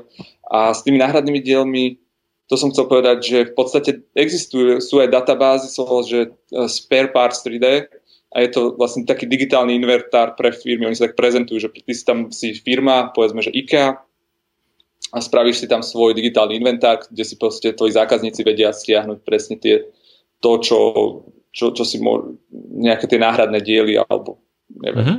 proste všetko, čo potrebuje. Ako nemusí to byť povedzme plastové, ale je to náhradné diely, tak si hovorí, že tie kovové časti sú častokrát dôležité a teraz bavíme o tom, že to nemusí byť iba, iba konečný používateľ, ale tie náhradné diely si môžu stiahnuť aj, aj, aj firmy. Čiže napríklad si mhm. firma v Európe a potrebuješ uh, náhradný diel do svojho stroja, ktorý, ja neviem, stojí milión eur, ale potrebuješ nejaký komponent, ktorý uh, potrebuješ poslať z Číny alebo z Ameriky, ale sú k tomu cut data, ho v Európe teda vymeni- vyrobiť. Takže uh-huh. uh, zase na druhej strane, ako je to tie firmy, tak ako je to napríklad pri tých ventiloch, tak uh, tie firmy si účtujú dosť veľké peniaze za to, že ty si objednáš ako keby ich original part, ktorý akože na výrobu nie je taký drahý, ale za to, že oni majú, či, čiže pre nich to je aj nie je výhodné, akože v tomto, v tomto zmysle, že keď poskytnú tie dáta, tak už si to vieš vyrobiť ako v zásade aj lokálne, ale oni na tom strácajú, lebo častokrát je ten biznis model spravený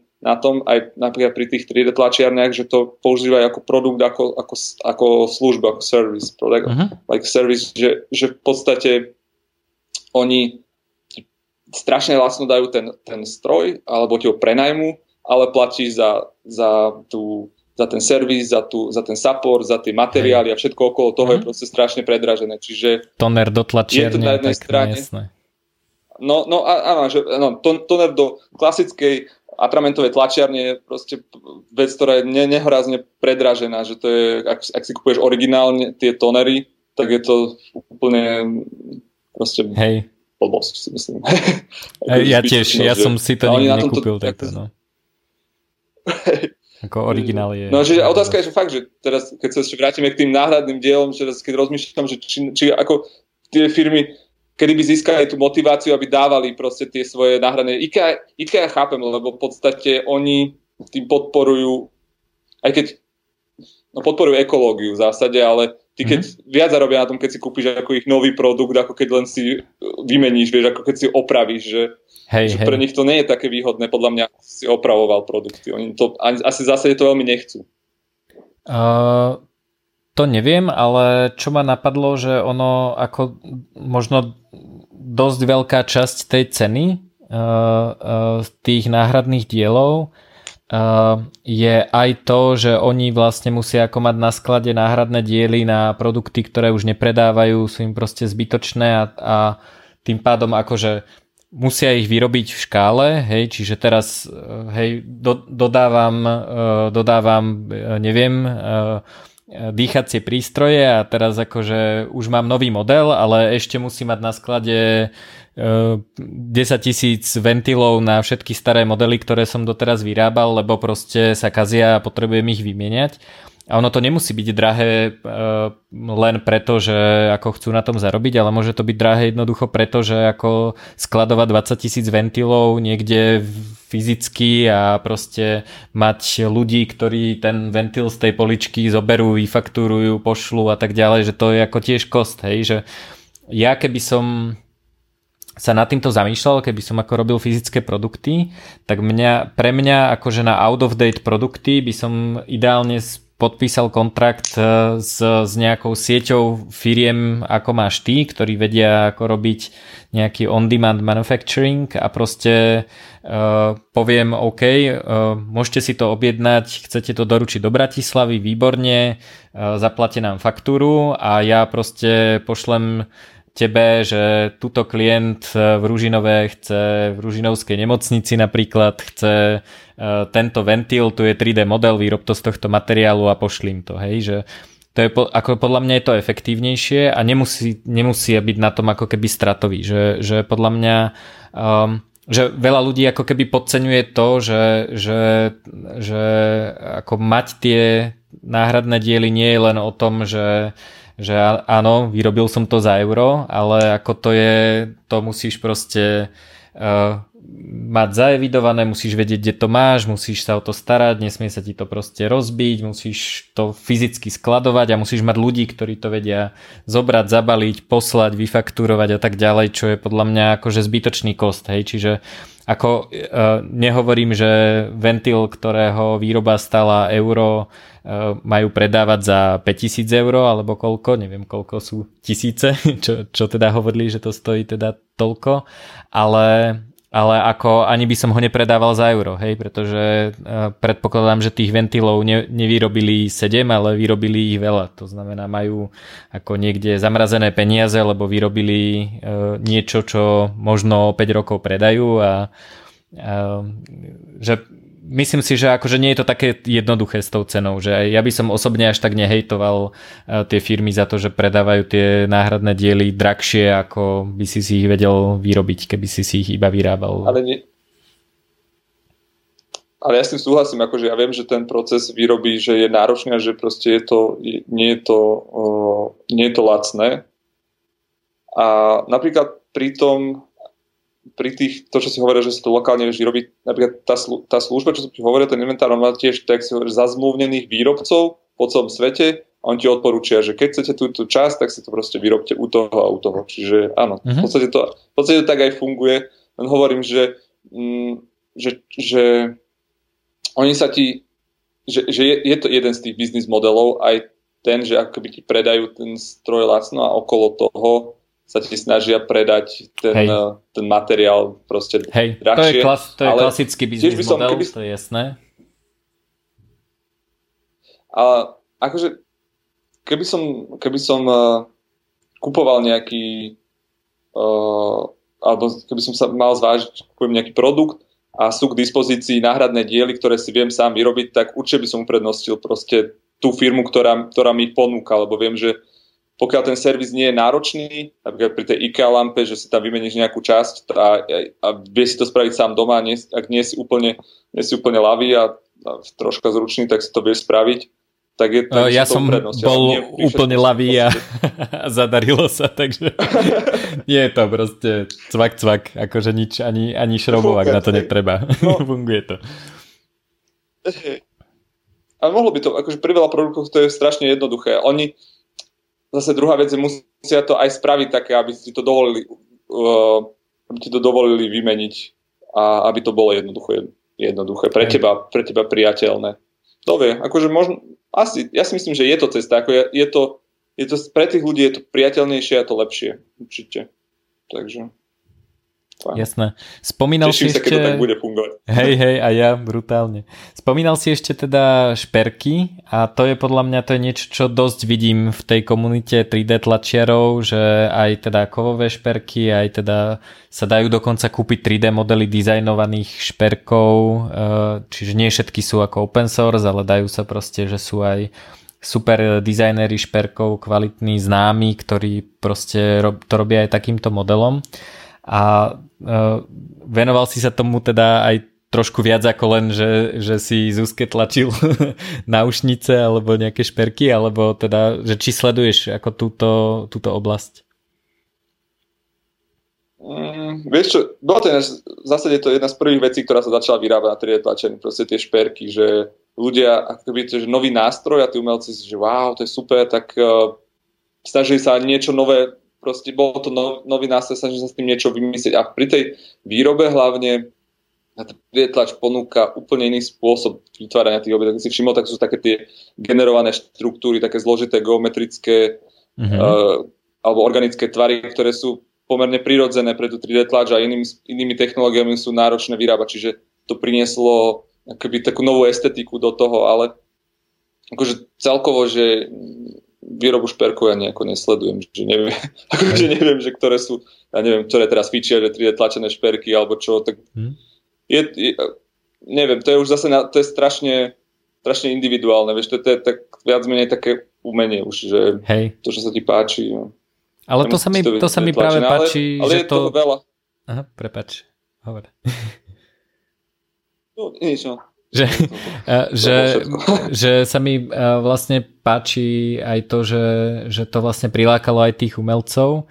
A presne ako si hovoril, že tá, tá nová estetika, mám tu aj tému generatívneho dizajnu, o ktorej som chcel tiež niečo povedať, ale toto presne na tých šperkoch vidno, že, že to sú presne také tie organické štruktúry, ktoré nemuseli dokonca ani vzniknúť tak, že ich dizajner nadizajnoval, ale sú algoritmicky generované proste všelijaké fraktálové tvary, sú robené na základe nejakých parametrov alebo na, nejakej, na základe nejakej, nejakej nejakého generatívneho modelovania, kde vlastne dáš len parametre, že čo to má splňať a on ako optimalizuje ten tvar.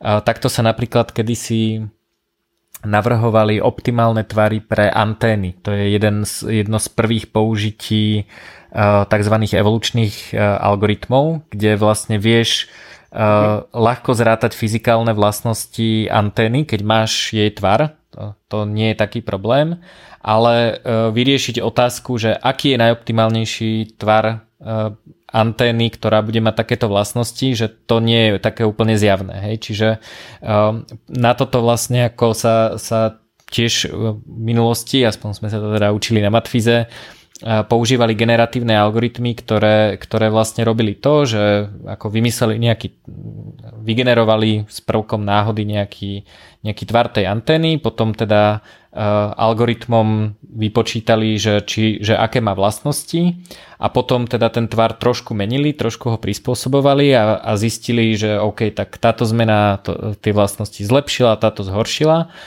a vlastne takýmto spôsobom sa dá ako keby vynájsť úplne nový tvar, ktorý by človeka vôbec nenapadol. Je to teda e, súčasť e, umelej inteligencie, evolučné a genetické algoritmy, ktoré, ktoré vlastne, e, kde máš tú selekčnú funkciu, teda to, že ako je ten daný tvar v tomto prípade dobrý, tak to určí nejaká funkcia, hej, že ja neviem, uh, dá sa tak robiť. Uh, ja, som, ja som napríklad robil uh, uh, takýmto algoritmom uh, to, že som, že som vlastne sledoval metadáta o tom, ako ľudia vo firme komunikujú a uh, snažil som sa vygenerovať uh, rozloženie stolov tak, aby tí ľudia, ktorí spolu ako elektronicky najviac komunikujú, tak aby boli čo na, najefektívnejšie, čo najbližšie pri sebe.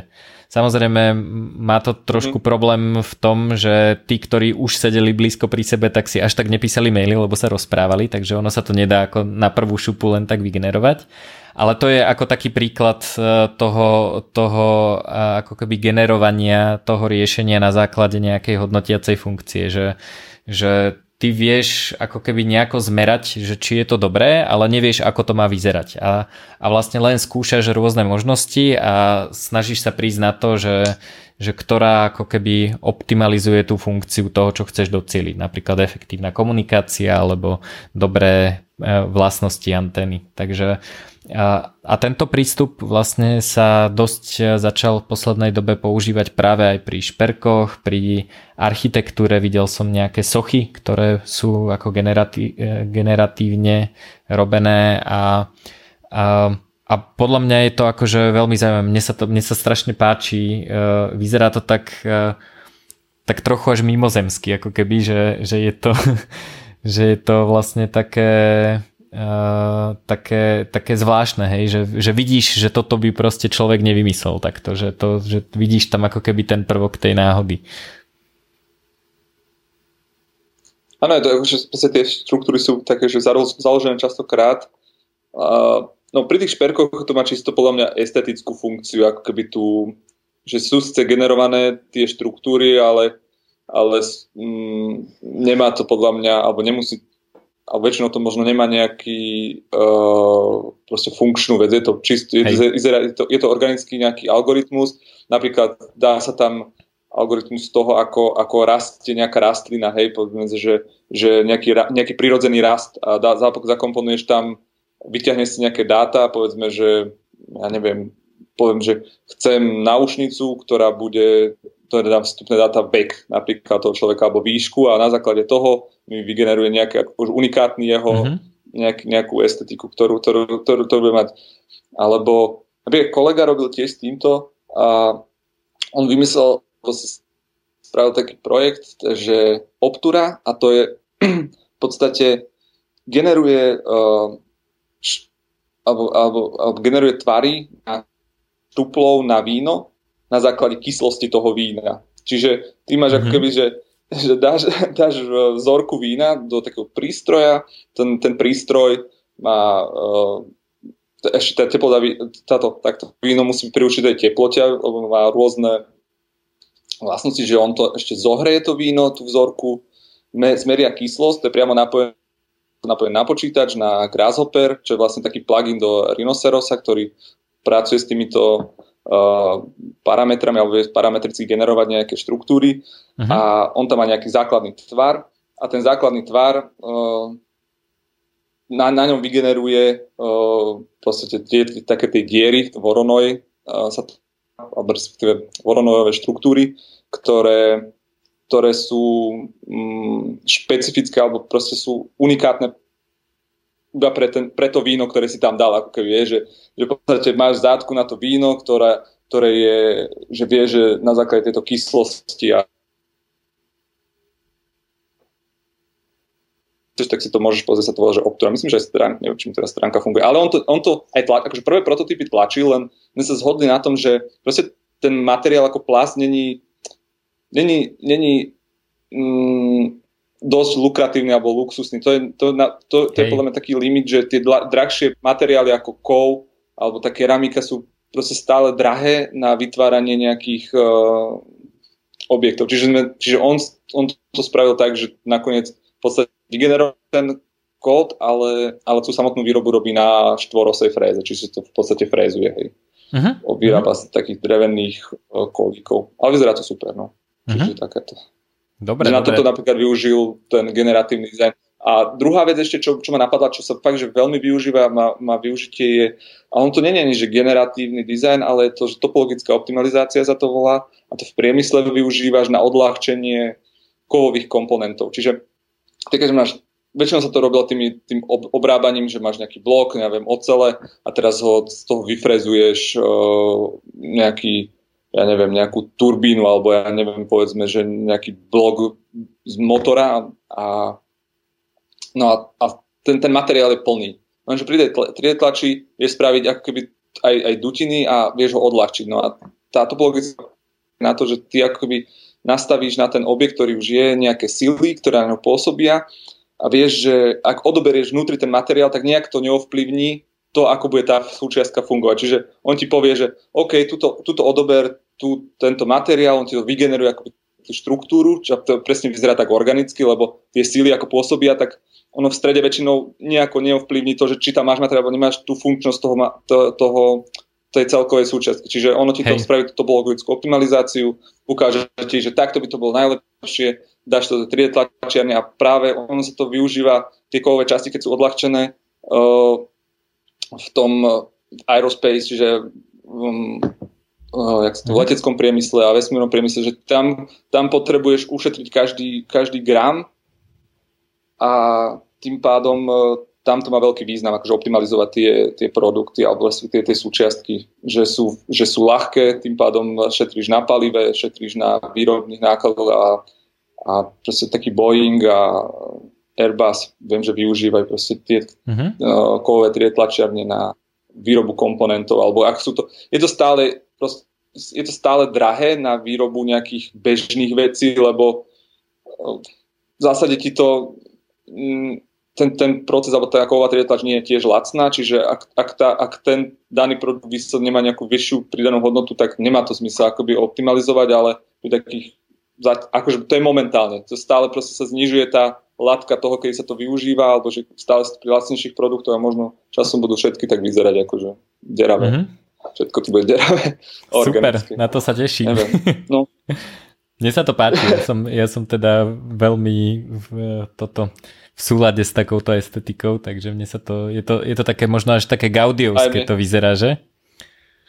Také... Je to, no, je to, je to také, ako je to taká organika, mne, že je to tak, ne, myslím si, že v prírode máš málo kde že uh, pravý uhol alebo rovné, rovné plochy, rovné steny, že nie, nie, je to, nie je to prirodzené. Človek to vytvára z, z toho dôvodu, že je to jednoduché na, ako je taký fabrikát jednoducho, že to jednoducho je, je dobre na skladanie, ale nie je to prirodzené podľa mňa životné prostredie, v ktorom ako pre človeka, alebo tak aj ty nie si hranatý jednoducho.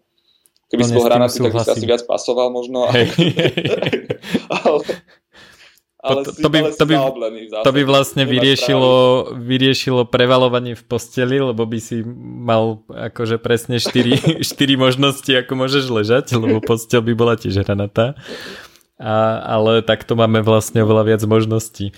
A, no a mne sa ešte teda páči, už asi taká, taká posledná téma, eh, že pri tom dizajne 3D modelov, vrátim sa zase k tomu, k tomu Diamandisovi, že on ako sleduje pri exponenciálnych technológiách niekoľko fáz, ktorými si tá technológia eh, eh, prechádza.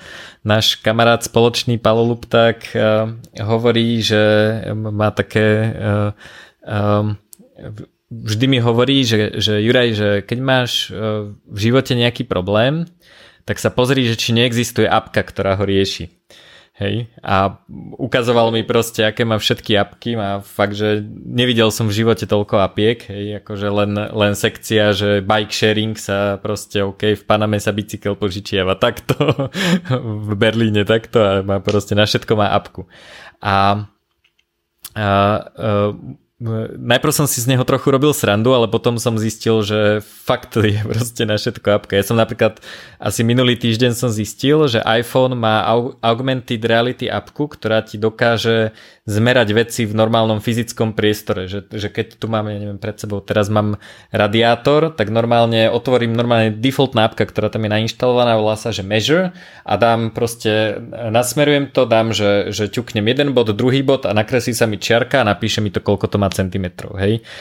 A ten, ten, tento efekt vlastne, e, ten Diamandis spomína, že to je akože jedna, jedna z tých častí e, tej, e, tej exponenciálnej technológie je veľ, veľmi často to, že niečo, čo bolo fyzické, sa zmení na digitálne, čiže na dáta alebo kód. A potom, mm-hmm. keď je to digitálne, tak to prestáva byť vzácne, je to proste dostupné, lebo digitálne veci môžeš nekonečne veľa kopírovať a teda dochádza k demonetizácii. A pri tej demonetizácii mm-hmm. vlastne e, nastane to, že to má už naozaj každý, čiže proste je to ako keby v úvodzovkách demokraticky prístupné, pretože e, proste niekedy e, si proste nemal každý kalkulačku, lebo kalkulačka bola vec, ktorá sa vyrábala v Číne alebo, alebo v Liptovskom hrádku a, a proste bola to plastová vec, ktorú si si musel kúpiť, hej. Potom to bola potom si si kúpil a, a počítač, na ňom si mal Windows, ktorý si si kúpil, hej, čiže to bola už si zrazu nemal ako fyzickú kalkulačku, ktorú niekde niekto vyrobil, ale mal si počítač a on okrem toho, že e, že teda vedel robiť to, na čo si si ho kúpil, tak ešte mal aj kalkulačku, lebo si si kúpil operačný systém a v ňom bola kalkulačka. Teraz už je kalkulačka zadarmo, lebo je proste milión open sourceových kalkulačiek a každý operačný systém, ktorý proste môžeš si stiahnuť operačný systém, ktorý je zadarmo a má kalkulačku, hej a zrazu kalkulačka mm. neexistuje. Proste nikto si nekupuje teraz kalkulačku fyzickú, že by stlačal tlačítka, lebo každý ju má na mobile a, a, a na počítači. A uh, vlastne tento efekt uh, podľa mňa prichádza akože masovo vo všetkých oblastiach a a 3D tlač je ako keby také, taký, taký ten zaujímavý prostredník, ktorý vlastne vie tú digitalizáciu zaviesť aj pre veci, ktoré sa nedajú dematerializovať. Čiže my zrazu sme zistili, že môžeme využívať tú obrovskú inováciu, ktoré, ktorú si aj ty spomínal v tom open sourceovom svete. Proste ľudia robia veci na GitHube, na, ja som si napríklad jedna z vecí, ktorú robím je neurofeedback, a proste neurofeedback, e, na neurofeedback je dobré mať helmu, aby si si nemusel tie elektrody ako ručne lepiť, ale proste si dáš helmu, kde tie elektrody máš nainštalované. A jednak ako každý má inú hlavu, takže je to dobré nejakým spôsobom parametrizovať. A vlastne ten vývoj tej helmy prebiehal ako dlhé roky, teraz je nejaká verzia 4 alebo 5, fakt som to sledoval, že ako tú helmu prispôsobujú, aby bola, aby bola pohodlná. Ale e, halus je, že, že ono to celé prebieha na GitHube presne takisto, ako sa vyvíja ten software, ktorý ovláda tento neurofeedback zariadenie. A ja e, ako užívateľ si, e, si vlastne tú novú verziu tej helmy vôbec nemusím objednať z Ameriky. Hej. Je to americký projekt, ale ja si ju proste môžem vytlačiť lokálne. Takže tá digitalizácia vlastne vďaka 3D tlači e, sa presúva aj do sféry hmotných vecí. Zrazu vieme premeniť dáta na minimálne ako plastový objekt veľmi jednoducho.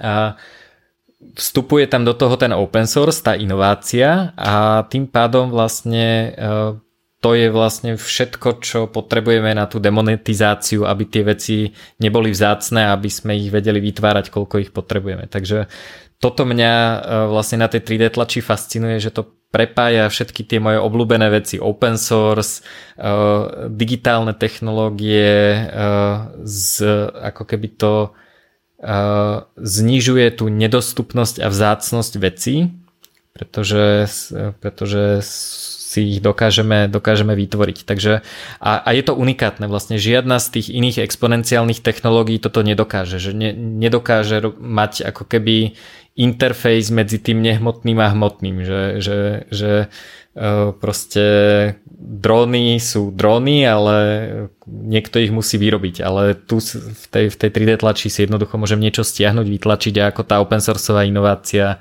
vlastne fičí, fičí v digitálnom svete a potom sa dá zmaterializovať. Takže to, to len taký a, možno rent nakoniec a, a, a teda otázka na teba moja je, a buď ak chceš k tomuto niečo povedať, ale hlavne teda otázka je, že že ako to vidíš s tými modelmi, že model sa dá vytvoriť skenovaním, môže byť nejaká ekonomika, kde sa tie modely predávajú, môže to byť na, nejakej, na nejakom open sourceovom portáli, e, môžu byť ľudia, ktorí sa živia dizajnovaním modelov, e, môžu to byť hobbysti a tak ďalej, takže to je ako taká prvá otázka, že odkiaľ sa budú brať tie modely. A druhá otázka je, že a aký máš rád software na modelovanie a na takéto nejaké na prácu s tými modelmi, že čom sa tebe osobne dobre robí a čo by si možno odporučil začiatočníkom a pokročilým?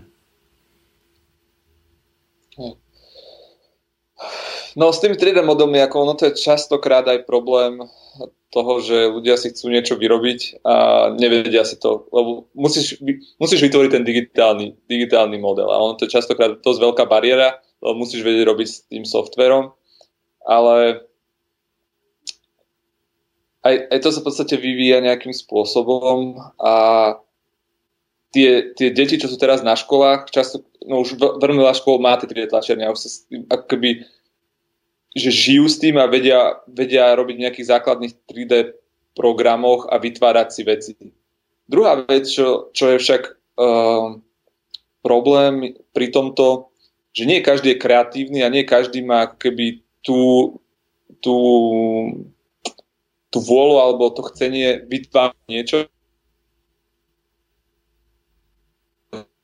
niečo uh, kúpiť a mať to a nepotrebuje to ani originálne, častokrát mu to je jedno, chce to mať, chce to mať e, čo najlacnejšie. A to vytváranie modelov, tak si hovoril, sú, sú databázy, ktoré sa naplňajú, sú platené, sú niektoré sú free a sú presne, sú ľudia, môže si nájsť človeka, ktorý sa tomu iba venuje, že povedz mu, že chceš to vytvoriť, ale zase je to, je to zdlhavejšie, keď si to vie spraviť sám, tak je to o mnoho lepšie.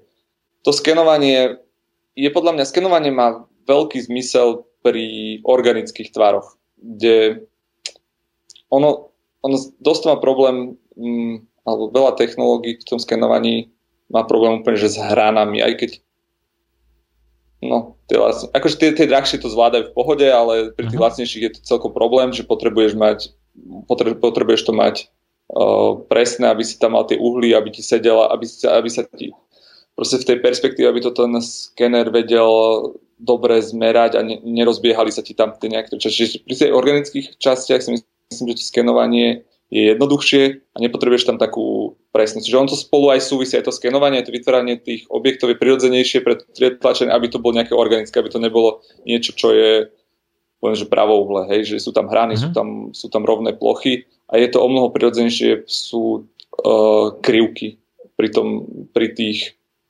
objektoch, ktoré vychádzajú z 3D tlačiarne. No, uh, v zásade musí sa akože to, to aby, aby sa to zase viac rozšírilo, uh, musí to byť jednoduchšie pre tých ľudí. Samotné to vytváranie tých objektov musí byť stále viacej dostupných vecí, musia byť ako keby tie služby na úpravu tých modelov musia byť jednoduchšie. Sú, sú webové aplikácie, ktoré ti ako keby nedovolia úplne navrhnúť ten produkt, ale iba nejakú časť jeho customizovať. Čiže to je tiež akože cesta, nechceš, nechceš úplne fakt, že hovorím, že veľa ľudí není kreatívni, nevedia vymyslieť tú vec. Jednoducho nevedia, nevedia, nevedia, ako nemyslieť, nevedia myslieť priestor, nemajú tú priestoru predstavivosť, nevedia si predstaviť ten a už vôbec ho nevedia nakresliť a už to som ja. vymodelovať. Možno by si to zvládol, keď si to trénoval.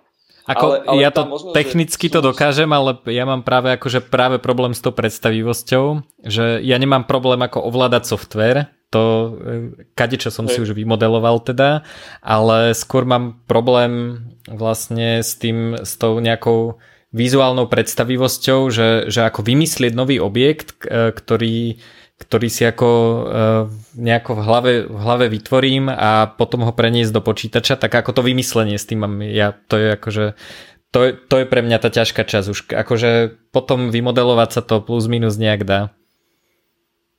Ale sú ľudia, ktorí to majú opačne. Hej, to už... No, no a ešte... No hovorili sme tým, že... Áno, to namodelovanie je, musí byť jednoduchšie. Ale ja sa, tiež sa na to pozerám tak, že tá 3D tlačiareň skôr bude stále, keď vyrábaš nejaké fyzické objekty, stále to bude niečo, čo nebude mať každý doma, lebo alebo respektíve môže mať, ale musí byť tá databáza tých objektov alebo uh-huh. akože strašne široká, že musí to byť tak dostupné a tak jednoduché, že chceš to mať doma a chceš si už len doma vyrábať tie nejaké náhradné diely. Ale stále je to momentálne nástroj, ktorý je pre ľudí, ktorí sú akože kutili, takí makery a, a tiež nie každý má doma, ja neviem, poviem, že frézu, no nie frézu, ale kar, karbobrúsku, alebo neviem, každý hey, má doma hey. vrtačku, lebo, lebo nepotrebuješ, ale ideš k susedovi, ktorý je kutil a vie, že ju má a teda vyvrtáš si, alebo keď, alebo ideš za ním a povieš, že prosím ťa, vyvrtaj mi tú dieru, tak budeš mať napríklad suseda, alebo že, neviem, sú, a ten bude mať tú 3D tlačiareň, ktorý, ktorý sa tomu venuje. Takže aby sa 3D tlač úplne rozšírila podľa mňa medzi ľudí a, a povedzme, že majú, majú každý doma, tak to by sa musela stať napríklad niečo, čo, čo veľmi bežne sa tlačia, to je napríklad jedlo. Ja si stále myslím, že pokiaľ sa nebude tlačiť jedlo, tak dovtedy nebude mať každý doma 3D tlačiareň. Lebo, mm-hmm. lebo to je, že vec dennodennej potreby, ktorú potrebuješ, ale nepotrebuješ si vyrábať každý deň uh, madlo na, na, svoj, na svoju skriňu alebo, hej, alebo držiak na drona, alebo sa, čiže to je, to je vec, ktorú nepotrebuješ a preto nepotrebuješ, aby ani ľudia vedeli proste modelovať. Pokiaľ budú, pokiaľ bude, to je strašne široká databáza tých modelov, a bude fungovať ako keby ten, eh, ja neviem, ten, ten market bude dosť veľký, že budú ľudia, ktorí to budú vytvárať, tak, tak to bude fajn a bude to viac dostupné. No a hlavne aj na tých školách, že, že keď si, že tí deti podľa mňa teraz to berú ako bežnú vec a si na to zvyknú jednoducho. Budú to hľadať ako jednu z alternatív pre vytváranie alebo nakupovanie možno objektov, že to, bude to pre nich proste samozrejmosť, hej, že ja neviem, čo je pre mňa samozrejmosť teraz, s čím som vyrastol.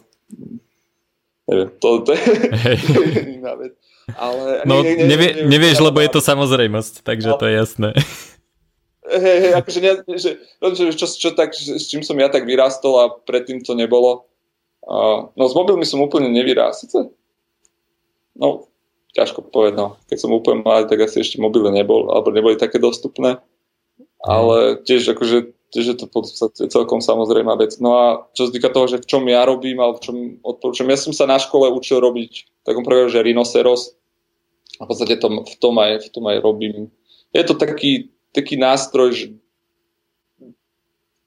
uni, nazval som, že univerzálny, lebo je, máš veľa, veľa toho, že ak, akože čomu sa venuješ, tak podľa toho máš aj ten 3D software, že keď si, keď si že strojár alebo nejaký inžinier, tak robíš v SolidWorkse alebo v CATI, alebo to sú také, alebo v uh, Siemens Next, to sú také, že NX, že to sú také uh, inžinierské programy, potom keď si architekt, tak robíš v uh, Archikede, v Revite alebo v AutoCade, že na to si zvyknú v SketchUpe. SketchUp je strašne proste m, taký populárny. Potom, hey, keď si, v SketchUpe uh, mám vymodelovaný byt môj.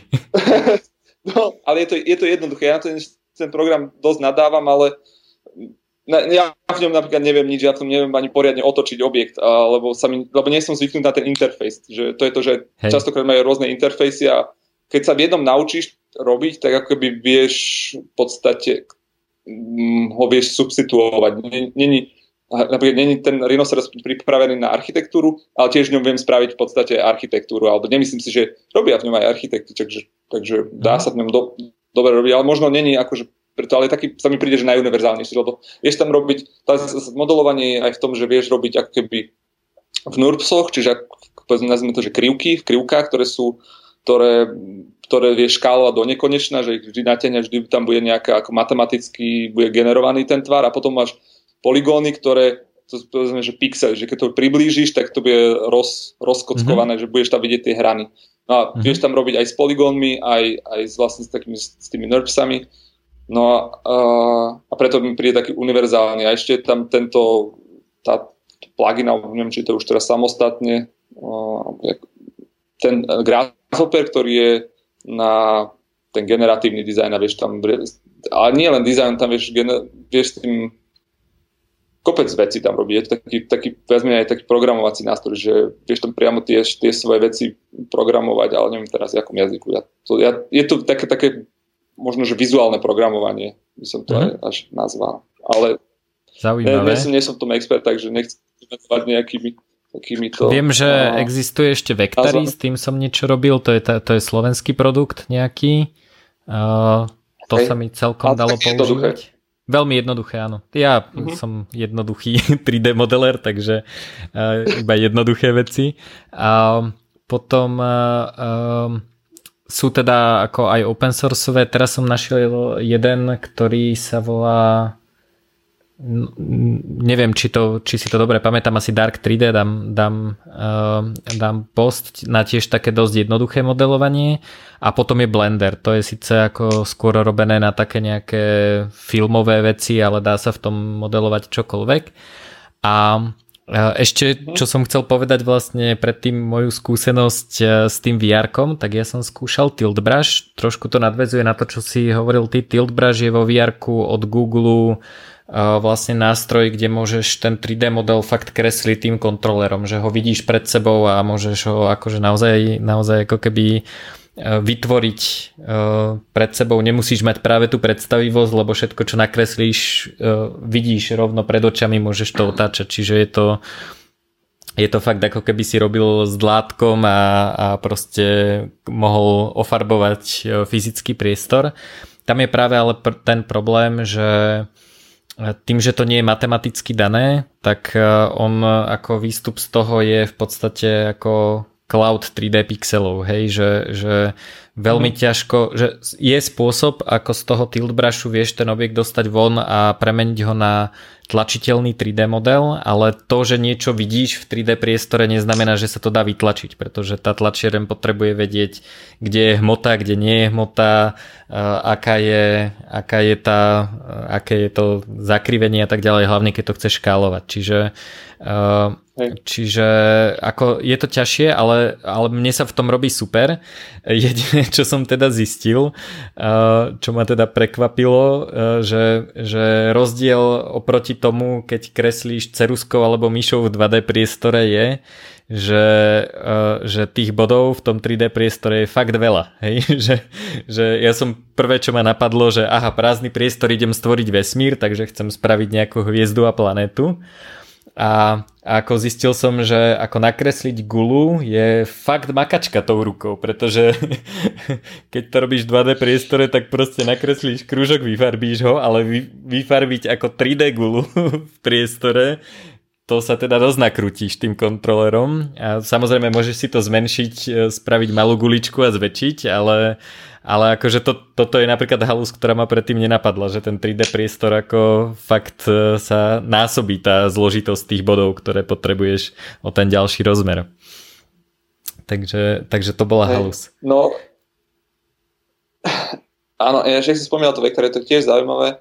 Oni, oni práve že chceli zjednodušiť a presne to bol ich cieľ, akoby, že priblížiť to, to modelovanie bežne ľuďom a spraviť to tak jednoduché, aby si to vedel hoci kto robiť. A ja neviem, ja som to na začiatku aj skúšal a teraz si už nepoviem, si to stiahnem a znova sa pozriem, jak, jak, jak v tom pokročili, som veľmi zvedavý. Inak, je to pekné. Či je to také user-friendly, ale veľmi je to, veľmi, veľmi je to o tom, že na čo si zvykneš že v tom prostom prostredí, ako robiť, vieš, že to je také, aj hociaký iný program, že hej, je to o tom, že možno že, že vieš, ako tie veci robiť a in, dosť veľa energie potom minieš na to, že ako by sa pre... Inak, inak, inak musíš začať myslieť, lebo to prostredie je akože inak nastavené.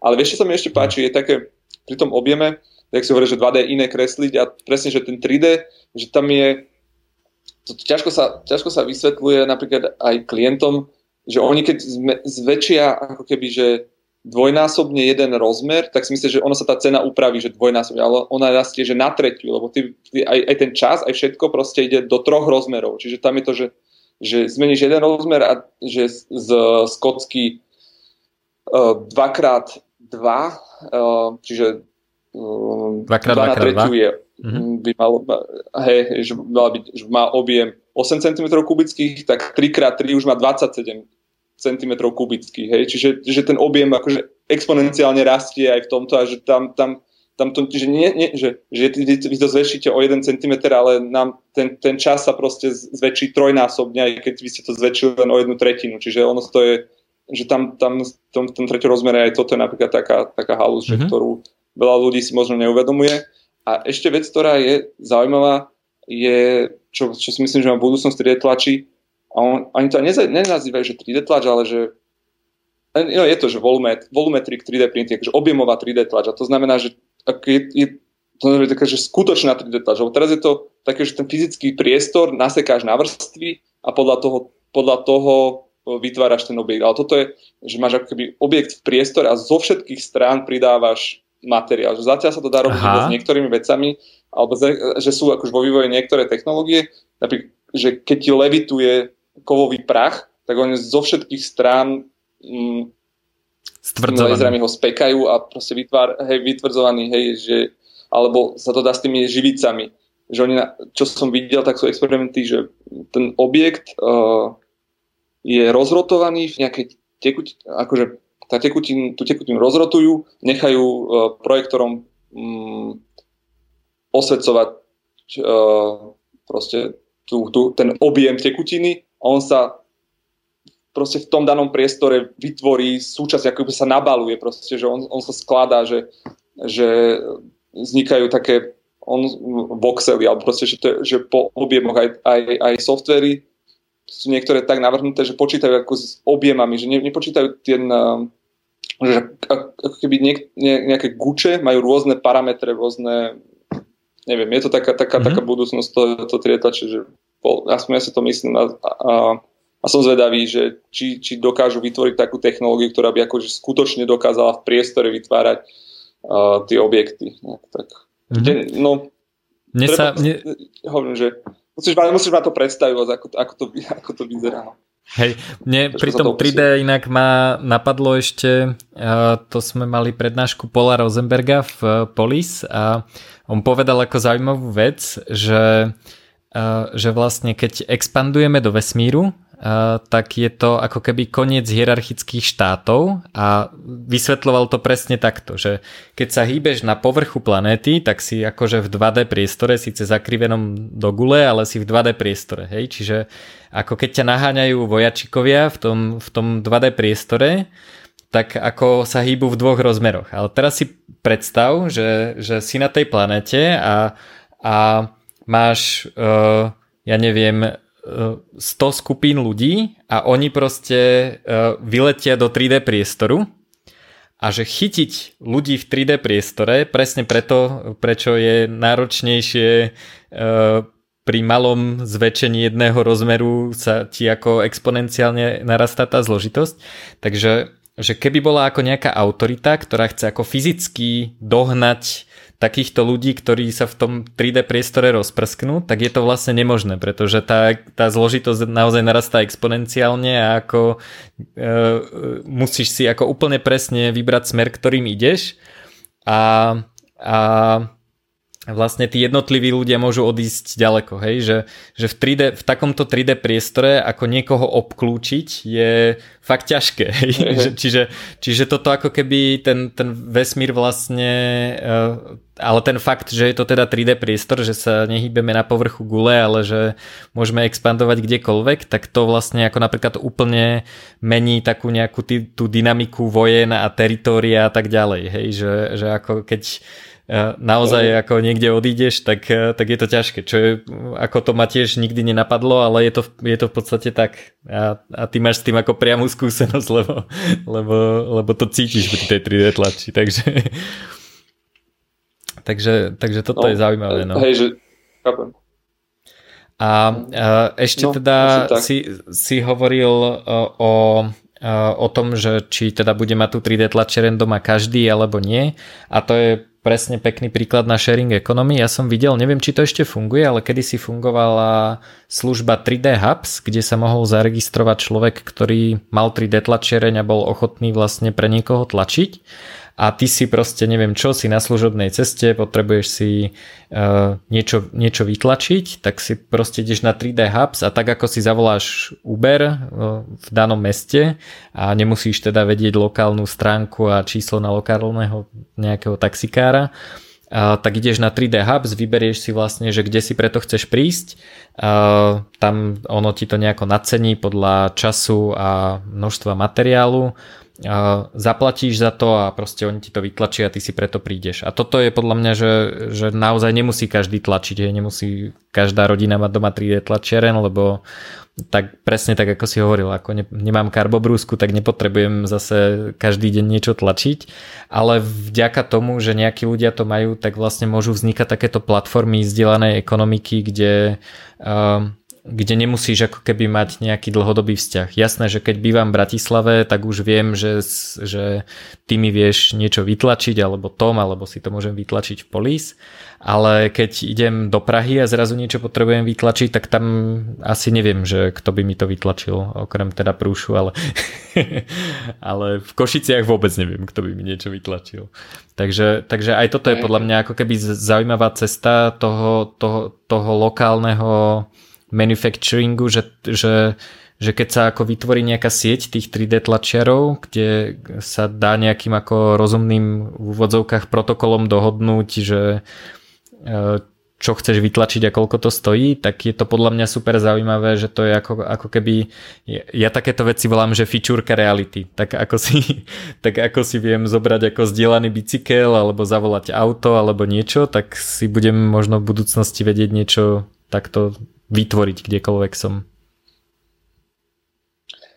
No, poviem ti k tomu 3D Hubs, že ono to funguje, ale už to, ale zmenili to iba pre firmy a nie je to možné už takto, že sa tam môže hoci to zaregistrovať. A oni podľa mňa troška predbehli dobu v tom, že presne sa to na to hodilo a chceli to takto robiť aj, aj že, že zhore sa zaregistruje, máš 3D tlačereň, môžeš to ponúkať a predávať aj ale zistili, že ten biznis model mali strašne veľký problém s tým, čo som čítal, že dodržať ako keby kvalitu, že nevedeli, nevedeli u tých ľudí proste garantovať to, že dodajú ten produkt e, kvalitný, aj keď mali celkom dobrý servis na ako no, tí mediátori, že oni tam komunikovali medzi klientom a tým dodávateľom, ale nefungovalo im to. Oni to asi pred rokom, možno už aj dva roky sú tomu, neviem, uzavreli a spravili to iba pre firmy a majú iba overených nejakých dodávateľov. Čiže ako keby viac to uzavreli a zistili, že ten biznis model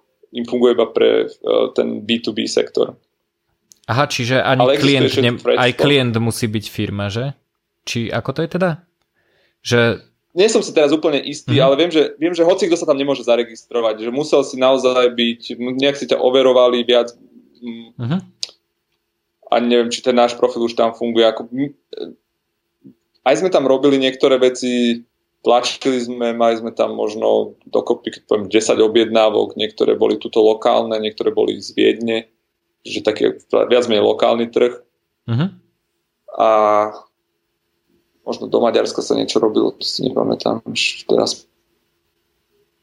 Potom to začali viac overovať, viac bali na tú kvalitu a teraz je to ako som to naposledy pozeral, dosť ťažké sa tam registrovať, aby sa tam aj vôbec dostal. Oni to rozšírili okrem vlastne 3D tlače teraz aj na to, to obrábanie, čiže tam CNC frezovanie, neviem, či tam je molding, ako celkovo to chceli, spravili z toho takú lokálnu výrobu, že nie, nie je to len mhm. na 3D tlač, ale že taký local manufacturing, že uh, nájdu ti akoby to lokálneho dodávateľ, ktorého majú oni overeného a, a a, a, a takto, takto zmenili ten ich biznis model, že viac, viac to uzavreli, ale ja si myslím, že oni to spravili mm, dobre, lebo mali dosť veľa dát, si myslím, že mali dosť veľa dát na to, že, že bolo tam fakt, že tisíce ľudí tam boli registrovaných a oni vydávali veľmi dobré ročenky z toho, že čo sa tlačí, na akých tlačiarniach a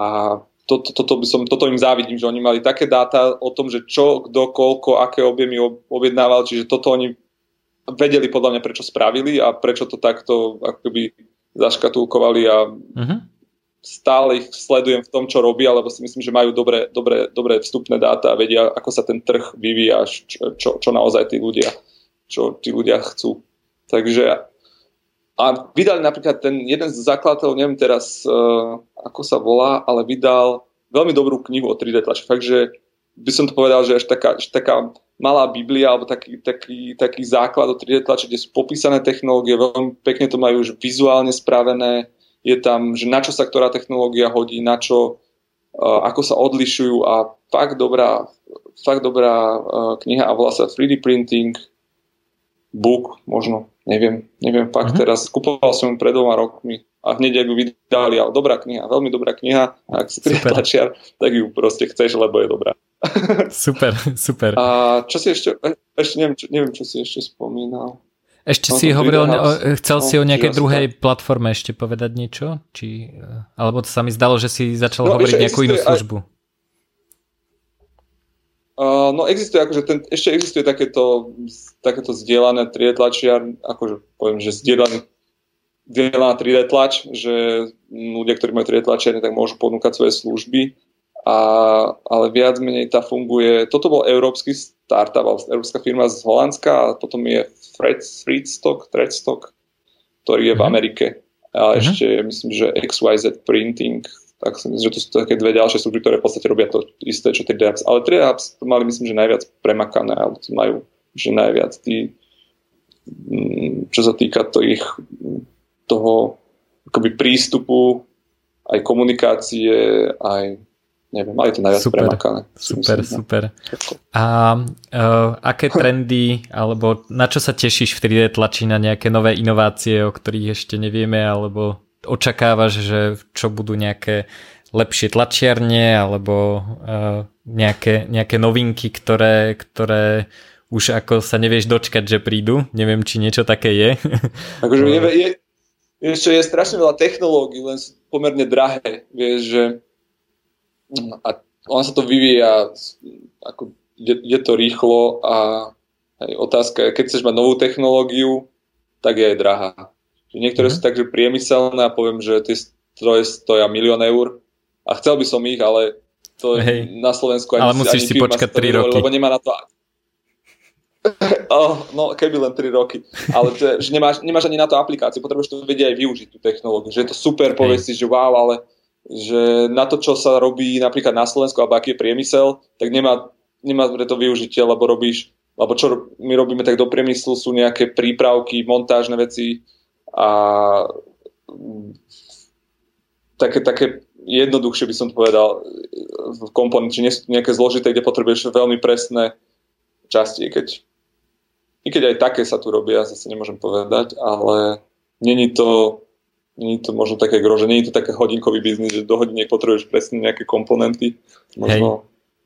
Možno by sa nejaké 3D tlačov dali robiť. Keď a materiály nejaké nové, uh, nové no, znamená, že... Kompozity. Uh-huh. A to je, to teda má, aké, akože je to tvrdšie, alebo čo, čo, v čom je to lepšie? No, ako? kompozity, že mm, rôzne podľa toho, že na čo to chceš využiť, že máš materiály, ktoré sú plasty s nejakými s nejakými vláknami karbónovými, aramidovými, sklennými vláknami, rôzne tie uh, plasty, ktoré vydržia vyššie, sú teplotne odolné, že majú pracovnú teplotu, ja neviem, do 260-300 stupňov, že môže byť náhrada niekde, kde, ako, kde je to ako kov, majú vynikajúce chemické vlastnosti, že v podstate ich ani nerozpustíš v ničom, že aj keby fakt, že majú vysokú chemickú odolnosť.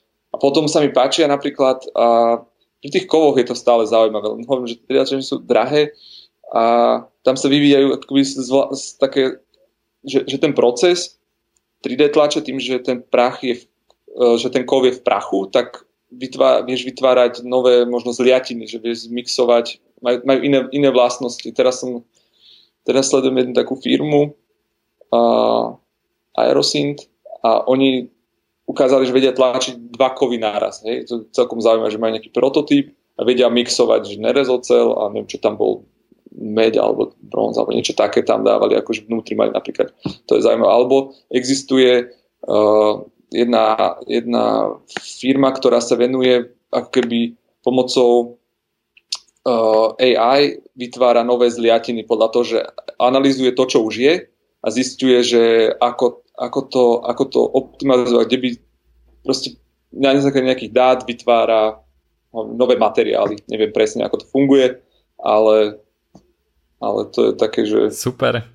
To by som chcel vidieť, že, že, že, čo, že čo, čo z toho nakoniec proste vyjde. Že tá kovová tráč mi príde o mnoho, o mnoho zaujímavejšia z tých, tých materiálov. Ale aj tie plasty napríklad, čo, čo sa mi páči, plasty sú že fotopolyméry, lebo to sú také, vlastne sú to chemické zlúčeniny, kde si vieš namiešať akoby vlastnosti tých, tých materiálov, že potrebuješ, OK, chcem, aby bol takto tvrdý, chcem, aby bol takto pružný. A je to zmiešanie nejakého, nejakých chemických zlúčení oligoméru a monoméru väčšinou, myslím, že tak sa volajú tie dve základné časti a potom je také fotopolymerické činidlo a oni jednoducho vytvárajú akoby na mieru tie, tie, tie materiály.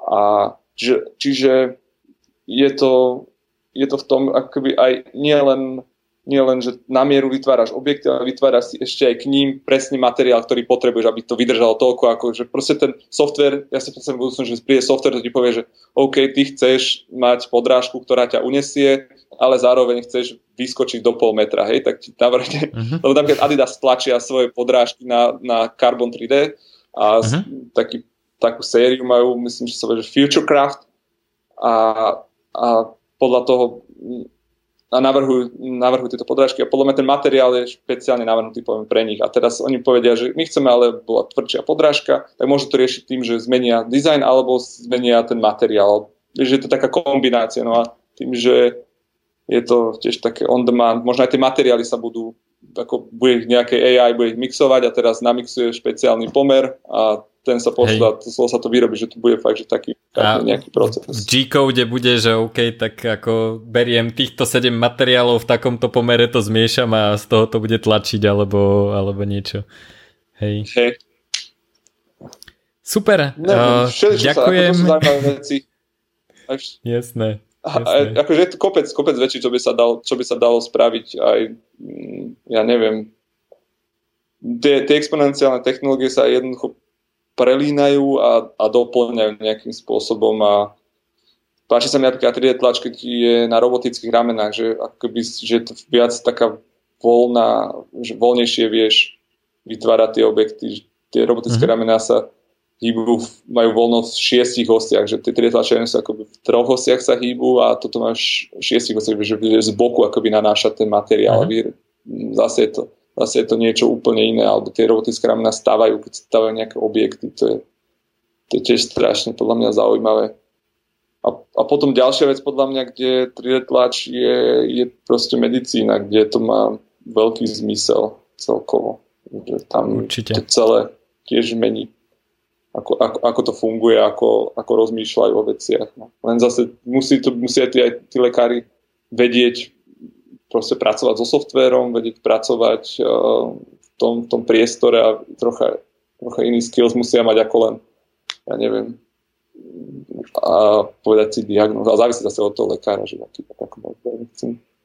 Do, do tohto zase nechcem úplne zavádať, lebo ne, nevenujem sa veľmi akože, mm, to je tlačí v medicíne. Ale je to, ale je to husté, lebo ľudia, ľudia si myslia, že proste budeme čakať, kým budeme cyborgovia a podľa mňa si ešte nevšimli, že už sme cyborgovia dávno. a vlastne, že toto je pomerne bežná, bežná vec. A už som ti vypadol asi. A, takže ja, ideál... musel som Áno, tak e, to je, to je e, ideálny moment na to, aby sme to ukončili. E, takže ti ďakujem za, za pokec a ešte len rýchlo povedz, že kde ťa ľudia nájdú a prípadne či si majú pozrieť nejakú tvoju stránku alebo keď im chceš niečo odkázať, tak, tak povedz a, a tak by sme to mohli ukončiť. No teraz im odkážem hlavne nech sú zdraví, že to je asi najdôležitejšie teraz. A deň, tak sme v Bratislave na Novom meste, kde asi od rána do večera tlačíme, pokiaľ sa dá. Uvidíme, ako to, ako to bude v blízkej budúcnosti a verím tomu, že proste tá tá výroba síce teraz bude nejako ochromená, ale zase ľudia stále budú mať nejaké potreby a budú si nejako naplňať a presne to, že teraz je nejaká potreba týchto ochranných vecí, tak sa tak uh, alebo nejakých vecí na ochranu zdravia, tak teraz sa to vyrába a uvidíme, že čo bude do budúcna. My sa akože osobne, alebo v čom teda my sa chceme venovať je to, tomu, tomu dizajnu, neviem, priemyslu, že vyrábanie už je až tak zaujímavé robiť nejaké, možno jeden, jeden kus tých vecí, ale že robiť ich sériou, že tým, že sa to stále zlacňuje, tak je to, podstatne to preberá tú funkciu ako keby toho, tej, tej sériovej výroby, ktorá ale stále, stále môže byť customizovaná, že, že nerobíš, môžeš strojiť pár kusov, jeden kus, ale aj 100 a tisíc a podľa toho, že ako. Super, super. Tak, no. tak ďakujem, čo, bolo, čo, to, čo bolo to veľmi výživné. Uh, ďakujem ti pekne za rozhovor, som fakt rád, že sa, že sa podaril, uskutočnil a teda držím palce, nech uh, nastupujúca finančná kríza vás nejak neochromí, nech pekne tlačíte a vyrábate, lebo to treba a, a teda nech ste zdraví. Takže ďakujem, ďakujem ti pekne. Ďakujem. Super. Ďakujem, pekný večer. Bye. Pekný večer, no? čau, čau. Ďakujem, verím, že sa vám uh, tento rozhovor páčil.